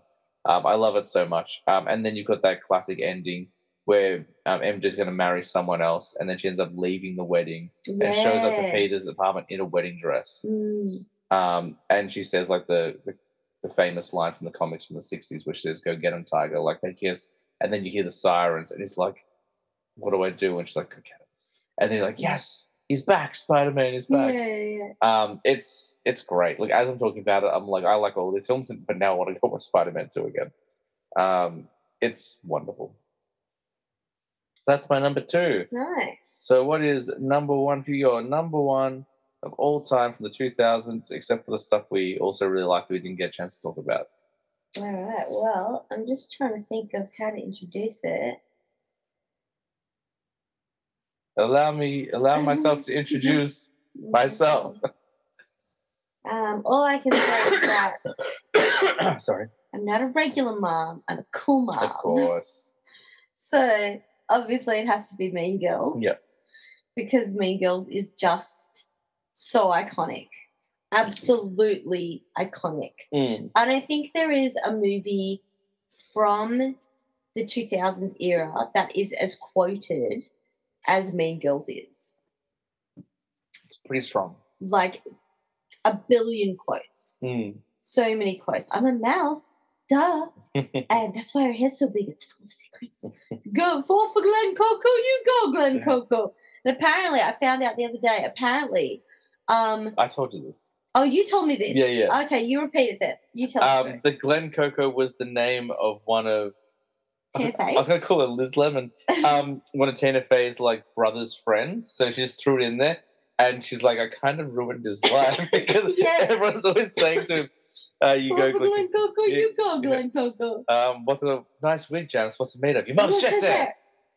Um, and I've I liked um I've I've heard this theory that Regina George um didn't realize that like because there's a line in the movie that Janice says and she goes I'm Lebanese Yes, and I've heard this yeah, theory. The theory is that Regina heard that and she thought it meant lesbian.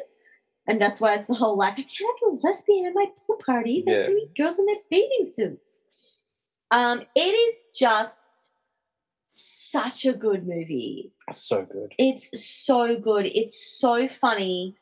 The the way that it is set up and and like it's almost like a heist movie. Yes, Like, do you know what I mean? Yes. It's almost like a heist movie. it is. Yeah, Because it's all about bringing down Regina. Ocean's Eleven, Mean Yes. Girls. So they will they will sit and they, you know, they they congregate and they figure out how we're gonna bring down Regina. You know, you gotta get rid of our army of skanks, you gotta like um, you Mm. know, get rid of the hot boyfriend and all this kind of stuff like that. And just just like it's it's it's obviously like Tina Fey's writing is very, very clever and Mm. very well done. Um, but just the delivery, like not just Lindsay Lohan's delivery, but That's her name. I couldn't remember her name. I was Yeah. like Liz. no, Um, I got Liz Lemon on the Liz. Lemon on the mind. She, I Um, would put her in the same camp as Amanda Bynes. Yeah, absolutely. Hugely Oh, underrated. absolutely. But the thing is, um, oh, I just had her name. Uh, Rachel McAdams. yes. Rachel McAdams did this movie and The Notebook in the same year. Yeah, she was like 24 or something when Yeah. she did this. And so she had to like, but she does look like a teenager. Yes. Yeah. That's like the thing that's like so amazing. Her performance as Regina is so good. This is a flick again with not a bad performance in it. Like Mm. everyone, like Amanda Seyfried Mm. is so. That's her funny. breakout role. So yeah, like that's her first Mm. role. Yeah. So funny. Lacey Chabert, who plays um, who's the one who's like, we should totally stab Brutus. Gretchen, Or uh, Gretchen, Gretchen Wieners. um, it's just so, so totally stab Caesar. Yeah, Yeah. she's great. Um, I'm having a blank over. Tim Meadows is the principal. yeah, is excellent. yeah. When Exactly. he walks in on her like a bras out, I got divorced. I win. I love I love it when he's like, um, my nephew's name is Anthony. Not Anthony. Anthony. I bet you that. I, I feel like because Tim Meadows was also an SNL guy, I thought that was like an ad lib. No, I, I, I I've listened to a Office Ladies podcast and he was on it. And he was talking about that line because obviously Jenna Fischer and Tim Meadows are in the new Mean Girls remake. Mm. As is um sort of thing. uh oh my gosh, I keep gonna say Liz Lemon, Tina Fey. Tina Fey, yeah. Um, and he was talking about that Anthony line, Mm. but I think I think it was oh, I can't remember if he said it was ad libbed or scripted. Mm. I can't remember what he said. I'll have to re-listen to the podcast. You've got um Lizzy Caplan as Janice. I think that Mm. that might be her breakout role as well. Mm. And she's such a wonderful actress. Like she's so good. Um Kevin Son G. a baby prostitute. Oh yeah, Kevin G. Oh my god, I'm an athlete. Yeah. So good, so funny. Mm. and just like that really like i mean to the point where obviously you know they've created the mean girls musical and now this mean girls the musical movie sort of thing like that and the very fact like you know in the trailer it's like you know this is not your mum's mean girls and you, in order to be a mum like like i'm a mum Mm. but my daughter is three yeah. so like obviously three year olds aren't going to go see it so the Un- maths Unless, unless, unless she's the mu- the, the Yeah. three year old from the first Mean yeah, Girls, yeah, yeah. it's like twiddle the sexy yeah, that's dancing. right, exactly. Um, oh, Amy Poehler, Amy Yeah. Poehler in the movie as well. Um, so that doesn't make that maths doesn't make sense, Yeah. but it's it's true. Like it's like it's it's such an iconic movie. It's so grounded in female culture. Mm. Like I um I was teaching my year ten. Like this movie came out. What year did the movie come out? 2004. Yep. It is twenty years old. This movie Yeah. is twenty years old. I was teaching my year ten drama class this week, and I showed them a still from the Mean Girls musical, not the movie, the Mm. musical. And I said, "Put up your hand if you've seen Mean Girls." Every single one of them had put up their hand. Mm.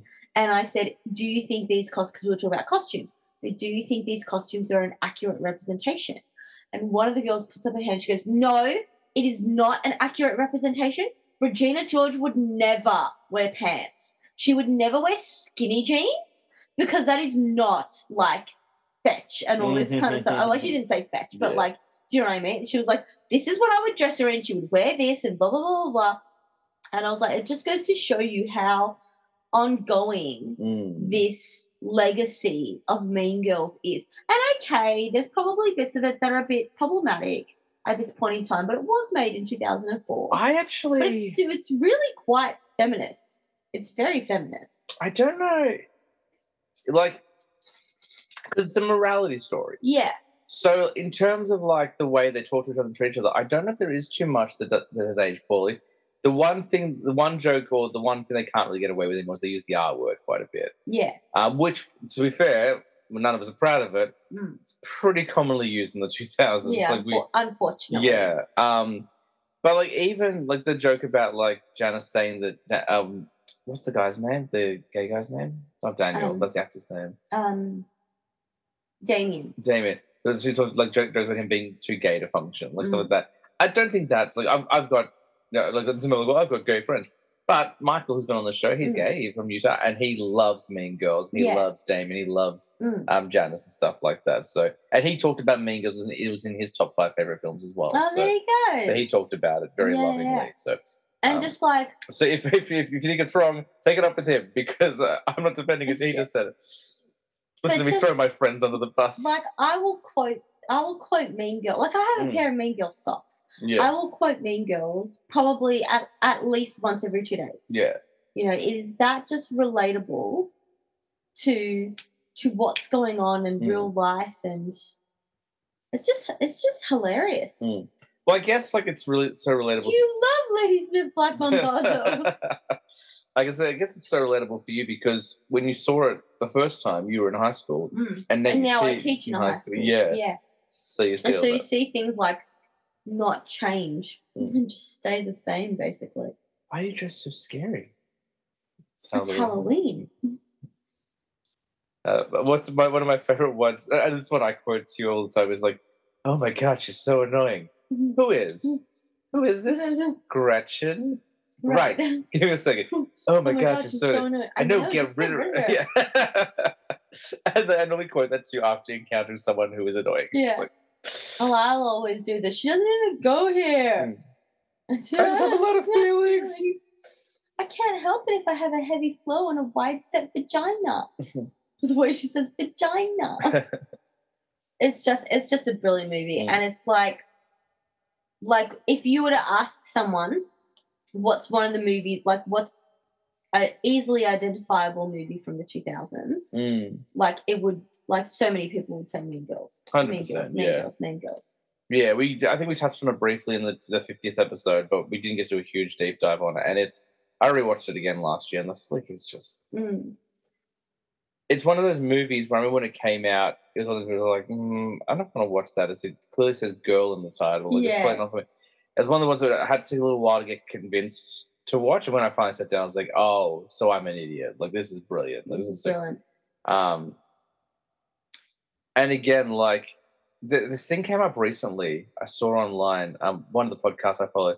Um, so we were talking about Madame Web earlier, Mm. and apparently, um, there's another Spider-Man film coming out. That's not Spider-Man because Sony keep making Spider-Man films about Spider-Man. Um, in the next year or so, called about Silk. Um, the character Silk, Cindy Moon. hmm And apparently, a news story broke where Sony were like, "We're redeveloping the script so it's more appealing to a male audience because men want to see these movies." Yep. And so like, there's this whole debate going on. They're like, "Is that true? Is it what men? Is that true? What men want to see?" Because that's the argument that Ghostbusters made in 2016 when Melissa McCarthy Kristen Wiig Ghostbusters came out, they're like, Mm. it failed because it was because women were in it. It's like that's not true. That's stu- that's studios just backpedaling us as a species and being like, oh, if women are looking enjoyable, it's like when you have movies like Mean Girls, Yeah. like this is proof that it doesn't matter who the the stars are, who the cast is, and what Yeah. gender they are. It matters that what matters is the script and the performance. The reason Mean Well, Girls, yeah, the boys in my class, the boys in my class had seen the movie. Mm. 20 year old movie. They had seen this movie. the reason Mean Girls has longevity is because it's good. yeah. It's well written. It's well Mm. performed. It's a strong like. It is a majority female cast, but there's not a single person that movie I would recast. Yeah. There's not a single person in that film where I'm like, oh, I don't know about them. Like it's just well executed. Um, it just frustrates me that in 2024, um, we're still having this conversation. Yeah, I know, right? And like blaming poor box office results on the fact that it wasn't men in the cast. Yeah. It's like that's dumb. Um, and so backwards. It's ridiculous. Like Madame Web hasn't done well because you didn't know what you were doing. Mm.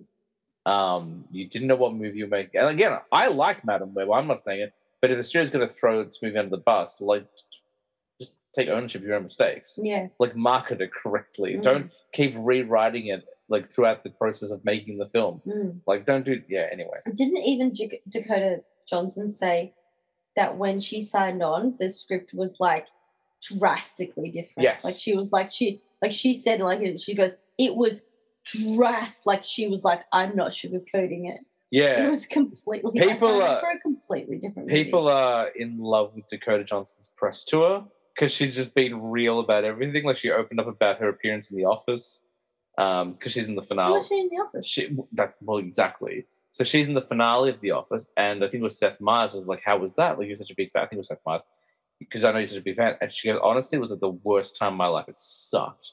She's like, "Because I thought I was just gonna be going on there for like you know maybe half a day or whatever, shoot some bits." She goes, "I was there for two weeks. No one talked to me because they were all like tight knit, and like everyone was over it because like the show was wrapping up. They just wanted to get to the end of it.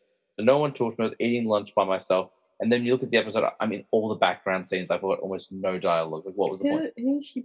She plays the new receptionist, I think, or Oh, okay. or like secretary to Dwight. Like, she Oh, only, okay. yeah, she's in the. It's after, yeah, it's like in the second part, the months Yeah. later bit, like when the documentary's about, uh, when the um, yeah, right, right before Dwight's wedding, she's like in the office there, and she replaced someone in Oh, there. okay. Yeah. Um, yeah, she's been getting real about a few things, including the Madame Web script. Um, but yeah, anyway, we've got sidetracked. Main Girls is excellent. Yeah, it is. yes. That's all. That's all you got to say about that. In the words of Forrest Gump. I guess so. Um, then What's your number one? my number one uh, is is hands down one of my favorite films of all time. Its predecessor um, is in my top five movies of all time, but I would say, upon reflection over the last couple of years, I think this actually not only is one of my favorite films of the 2000s, it's also probably replaces its predecessor of my favorite film of all time. Uh, it's Clerks 2. Oh, okay. All right. It's probably also been the last time I mentioned a Kevin Smith film. I love all of his films. It's probably the last of his films to enter a top five. I've talked about Dogma. I've talked about Clerks. I've talked about Red State. I think. So you're saying Clerks 2 is now surpassing Clerks 1 And as I, your favorite film? I think well, I think so because the context provided with Clerks three changes everything. Okay. Um, the one one thing I love about the trilogy, about the series of, of films, is it's it's a snapshot of the lives of these characters. It's not trying to one up anything. It's not like when like in Iron Man, she's like, we need more Iron Man to fight Iron Man. It's just like, hey, this is what they're doing now. It's just very much a, a representation of how life is. Like, hey, what are my friends doing now? Ten years later, oh, okay, like now they're working in fast food. Mm. Um, it's probably his funniest film. Yeah. I think it's like I think it's so wittily written. Um, the character of Eli- of Elias is a stroke of genius, bringing in this weird like sixteen year old Christian boy into the mix of Dante and Randall Mm. is such beautiful chaos. like because he comes, he becomes like this punching bag for Randall, but also like that's the only way Randall knows how to express his love. Like he doesn't know any better, so he just ridicules him all the time because he's super into Jesus and the Transformers, and that's Yeah. about it. Um, you've got Rosario Dawson, who, by Kevin Smith and Scott Mosier's own admittance, is far too good to be in a Clerks movie. Like Mm. how she how she ended up there is crazy, but she's so good. She's so natural um, and engaging and wonderful in it. The two leads, um, Brian O'Halloran and Jeff Anderson, are really great in it. Like you never, they they never really got much of a career after Clerks because it was Clerks. Like people saw it and like, oh, it's like this fun little indie film that was made for twenty thousand, twenty-seven thousand dollars. Yeah. There's no stars in this thing, and I think that was really unfair because whilst you know they might not be earning Academy Awards with their performances, I think they are quite different to what you see in films. They bring Yeah. something that you know Mm. interesting, and like especially like Jeff Anderson in this film, like he gets all the best jokes in all of the film. But he's so funny in it. Um, who else? It's it's filled with cameos, which is excellent. Like you got Ben Affleck coming back and Jason Lee, Mm. all the regulars. Um, Jay and Silent Bob uh, in a uh, in a new uh, kind of. I'm really struggling with words today. I'm really struggling. They're kind of in a new phase of their life where they're born again Christians.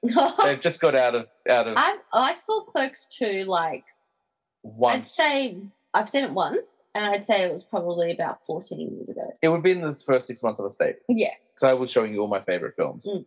Um, they're born again Christians who just got out of jail, but they're still drug dealers.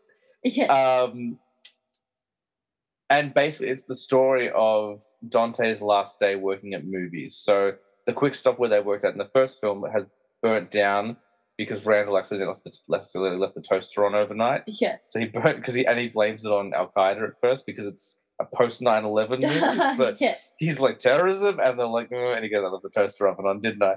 So they're stuck now working in a, in a Mooby's, and it's Dante's last day because he's gotten engaged to this woman um, who's going to take him out of New Jersey, bring him down to Florida, um, and he's going to finally get his life on track. But what we find out is that Dante isn't so much in love with her as he is in love with the idea of finally getting out of New Jersey. Yeah. Um, but who he's really in love with is um, Becky, played by Rosario Dawson.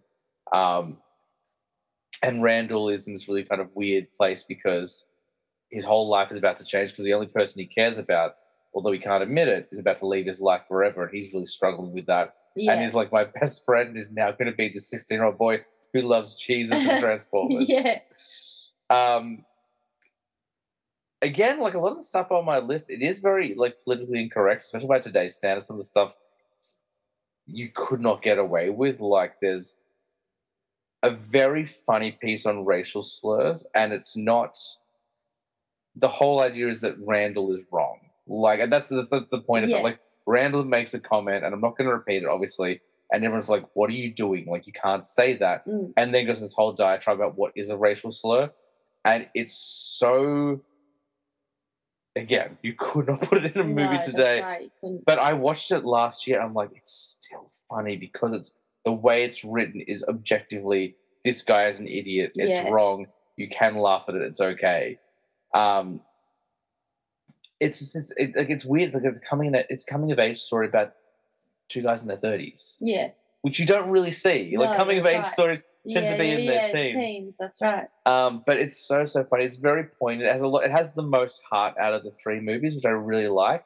Um, I like when Kevin Smith gets sentimental, which I know most Kevin Smith fans don't like. Oh, really? Most people like I think he's very good at sentimentality. people tend to like Clerks. They like Mallrats. They like Chasing Amy. Chasing Amy is quite sentimental, but it's also very full on.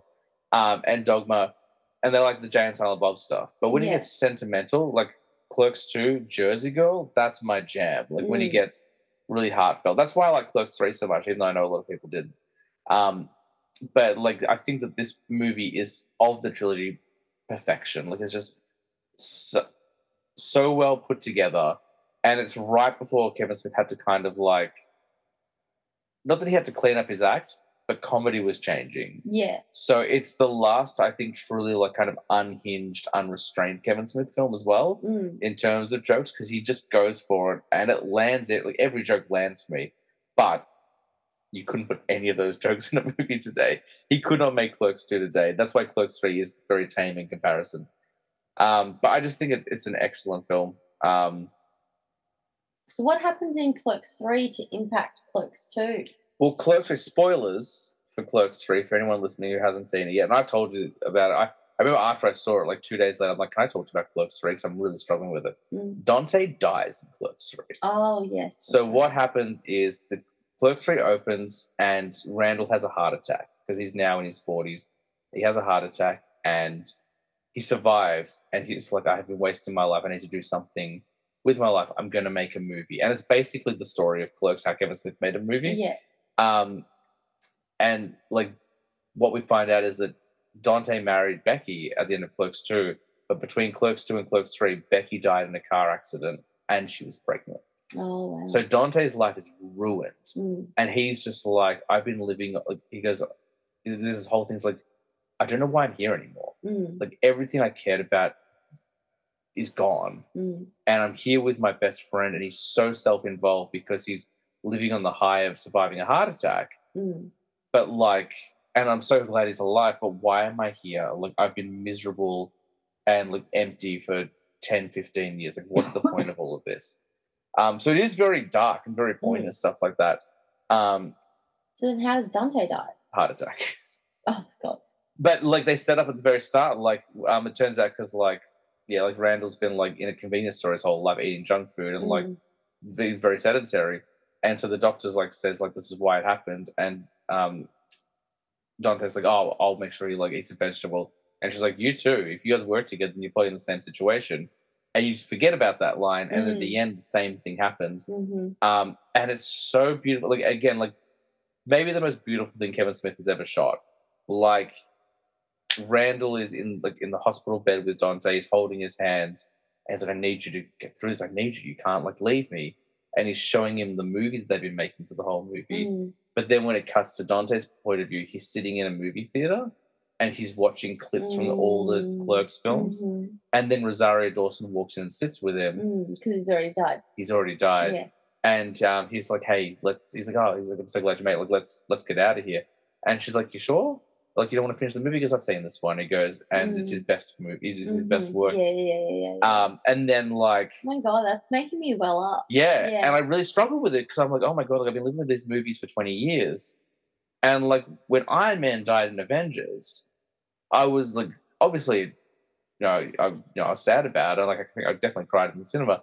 But I was like, yeah, but like it's a superhero film. But this is like just a story about a couple of guys who work. Yeah.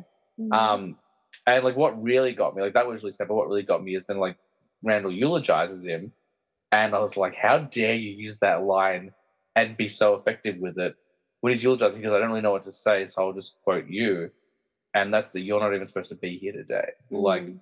and is like he shouldn't be dead, Mm. and like that messed me up. I was like, oh my god. So because it is so heartbreaking, and because it is such a sad ending, and Mm. because the first movie is not a light movie. Like, I like the first movie, but it's very like I just remember the guy with the milk. yeah. the first movie, the guy in the milk fridge. but the first movie is a very aggressive movie. Not aggressive, Yeah. not aggressive as in like again. It's just it's it's a very frustrated film about two people in their twenties and they don't know what they're doing, and so they just lash out at everyone. It's Yeah. very funny, but it is also quite bitter.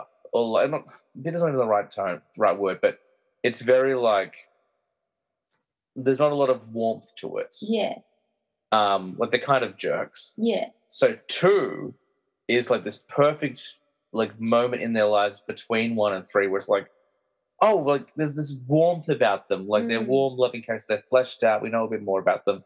Yeah, they make mistakes, but they're okay. So like because of everything that happens in three, it kind of re- made me realize how harsh one is. I'm like, you know what? Two is two is the happy place for me in the Mm. trilogy. Um, definitely spent a lot more time talking about Clerks two than I, uh, and Clerks three than I meant to. Um, but yeah, it's it's excellent. And if you like really filthy jokes, like Clerks Two has plenty of them. They do a great bit on Lord of the Rings as well, um, because Randall hate, thinks they're really boring. They're just three movies about walking. Yeah. Um, that's really funny as well. And he makes a Star Wars. No, he makes a Lord of the Rings nerd uh, throw up. The only thing I real actually remember, like can picture remember, I do like when you were talking about like um Eli and stuff like that. I was like, oh yeah, I remember that. The only thing I like vividly remember, I think about this all the time. Oh, really? Probably every time I cook an egg. Oh, The yeah. bowl of egg and like cutting the slices of egg. yeah. I'm like, the fuck is that? It's like as if th- that exists in America. just a roll of egg. I mean, I don't know if it does or it was just made for the movie. I guess like it's based on something, It's got to be based on something. I don't know. I just was like, but it is also a fictional fast food restaurant, so Yeah. it could be a fictional product. that's I don't true. know. It could be. Um, I thought I thought you told me that that existed in the, in America. I don't know. Like possibly, maybe I knew and I forgot. But yeah, I always think of Um, but yeah, so those are my top five. Those are your top five. I think yeah. Pretty good list. I'm pretty happy Mhm. with them. And again, if we took more time, I'm sure we'd find five completely different mil- films that would also be equally. Yeah. It's such a great decade. Um, and this is only the second episode on the 2000s, so there's so many more great films to talk about, unless everyone picks Lord of the Rings Yeah. um, and Dark Knight, which is possible. Um, Should we go through honorable mentions? oh yeah, do you want to go? Through? I've only got a couple. I've got a lot. Um, so Sin City, I mentioned at the start of the, Yeah, the episode. mhm. I love Sin City. It's a Such a good really good flick. Yeah. Um, just uh, like, and obviously it marks a very poignant moment in my life where I discovered the idea of going to the movies by myself. Mm. But the other five, I think, are slightly more rewatchable. Inglourious Basterds, I mentioned as well, would easily be my top five. But I talked about it on the show Yeah. before. Um, Forgetting Sarah Marshall, I really Oh yeah. I really like Forgetting Sarah Marshall. Of the Mm. Apatow era of comedies, I think it's my Get them favorite. kind of hard.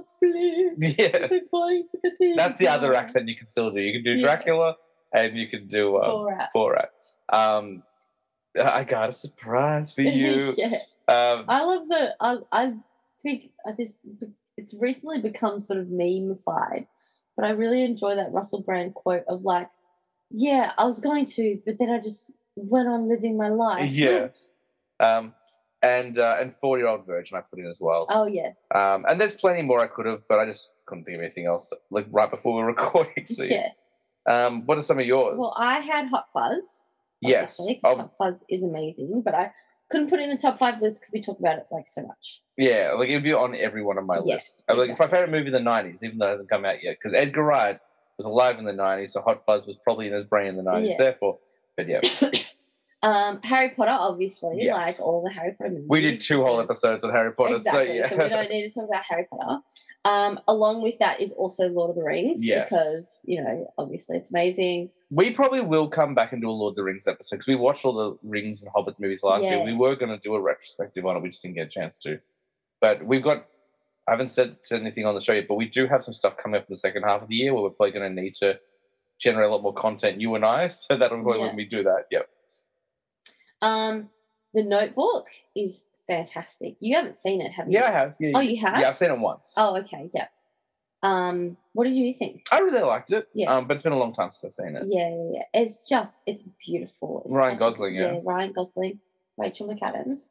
Um, it's just beautiful. And every time you talk about wanting a house that has like a veranda, Mm. I'm like, notebook, wrap Notebook around porch. Yeah.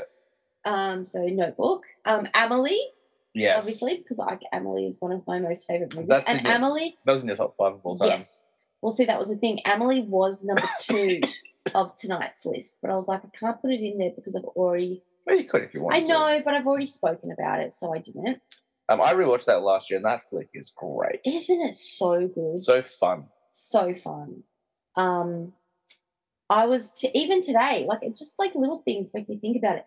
Even today, I was playing with Zoe, and she had her big bowl of beads, Mm. and we were putting our hands in it and just grabbing all the beads, and like it tickles your hands when you do that. Mm. It's like the sensation of putting your hands in the bowl of beads.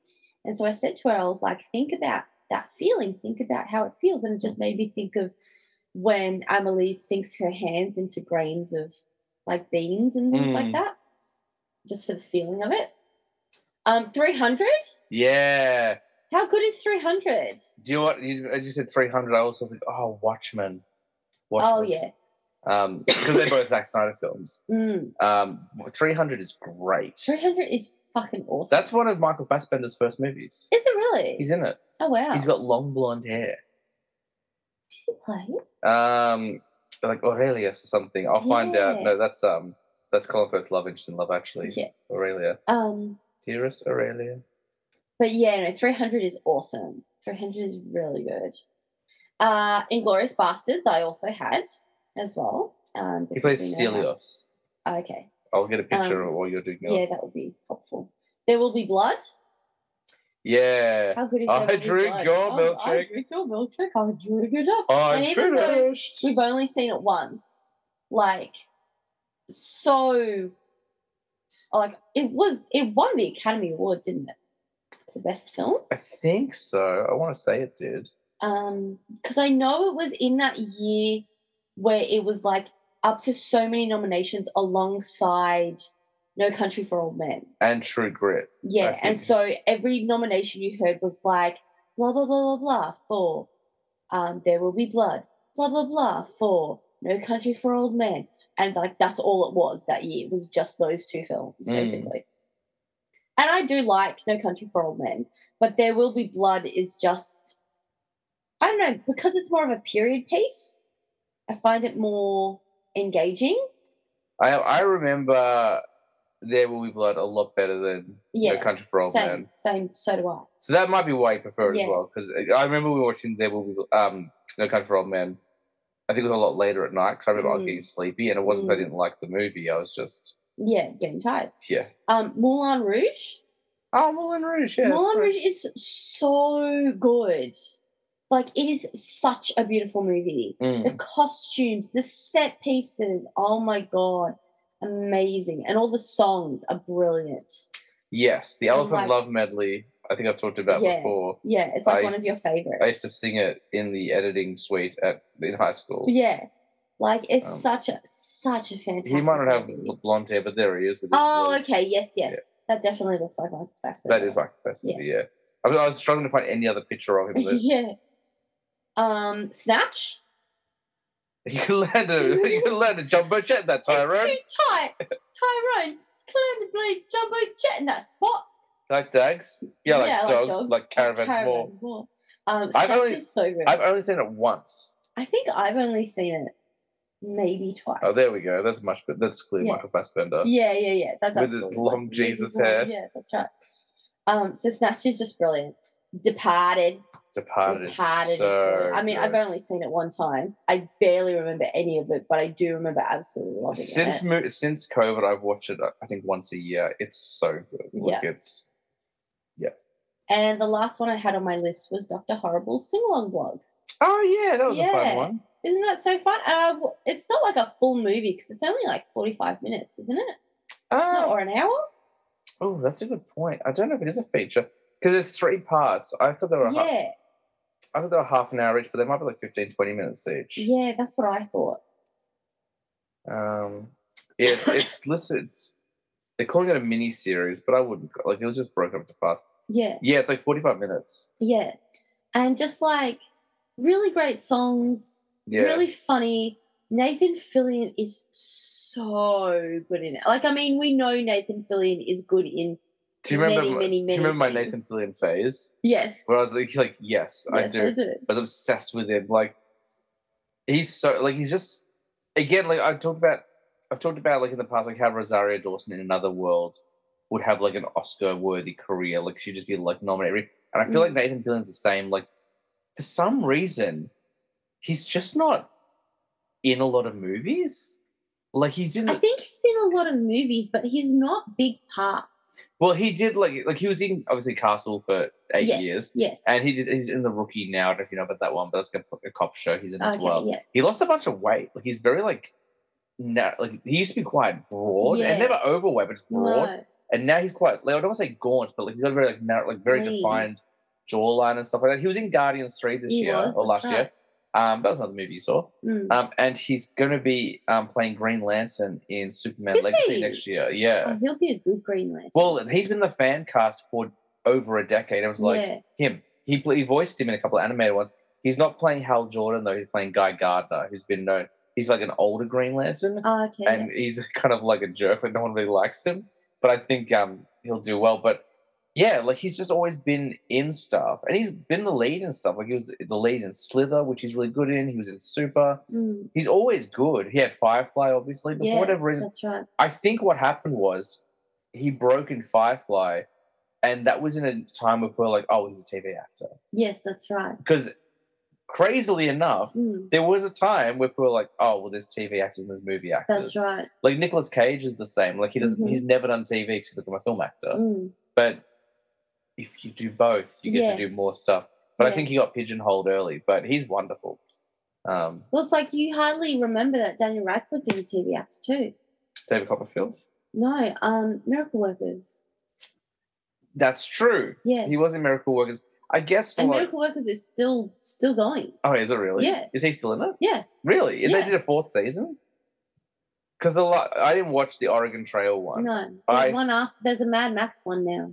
Oh, really? Yeah, I mean, really, that, I really want to watch it. that would but actually. we don't have Stan anymore. Oh yeah, because Stan was not good. Um, that would probably get me back into it actually, because I loved the first season. Yeah. Did not really care for the second season Well, the problem all. that I had with Miracle Workers was that the whole plot of it was like Steve Buscemi was God. He was going to So redo Earth, and then these miracle workers. That's what they are. They're miracle. They're, they're angels. They like create miracles around the world and stuff like that. They were going to save the Earth, right? Mm. And then season two was just a completely different story. And that's what they do. So every single season, it's an anthology show, yeah. so it's a completely different story with just like the same actors in it, which is fine. But That like, I really loved the concept of Steve Buscemi is God and like all these guys are angels, and Daniel Radcliffe is like this really shit. Like he works in like, like He's like an auditor. He's yeah, just like basically, like he's like moving this leaf. It takes him like four years to move a leaf yeah. on Earth. And well, that that show actually season four has finished. Um, so Yeah, it finished ages ago. Ages ago. it introduced us to Geraldine. uh, I'm gonna butcher her name, but Viswanathan, the Yeah. Yeah, who was in She's in uh, the Ma- Madame Web. No, she's not. Okay, what is it then? I don't think she's no, she's in the other new one. in- that one, that new one in, well, that's she's in. Blockers, yeah, but she's in that new one that's coming out. Drive Away Dolls, Yeah, the new um Coen brothers or yes, what are they called? right. Uh, but yeah, she was in Blockers, which I love. Mm. I love Blockers. So much. she's fantastic in it. Karan Soni, who's been in the Deadpool movies. Mm. This guy, I can't remember. His, I can't remember what I've seen him in. Jon Bass, but he's very funny. Yeah, we've seen him and stuff. Yeah. Um, he is in Baywatch. That was that's right. Uh, I think he was. That's right. He was the jerk in She-Hulk. The one. Yeah. yeah. yeah. Um, I would wouldn't mind watching that fourth season because that at least sounds. The I I had no interest in the Oregon Trail one. I didn't like the the the Camelot one at all. Really, I was just Oh, like, okay, nah, like it's like it was fine. But I agree with you. The first thing, like, this is cool. Let's do more of this, and they're And like, no, Yeah, like like Russell Crowe in Thor: Love and Thunder. yeah. No, I was Yeah. like, oh, well, fine. Um, I think we might have said everything we have to say about the Yeah. 2000s. Um, what a great list. Um, yeah, I think so. Excellent. Well, thank you again for coming back on the show. It's been a minute since No you worries. come on.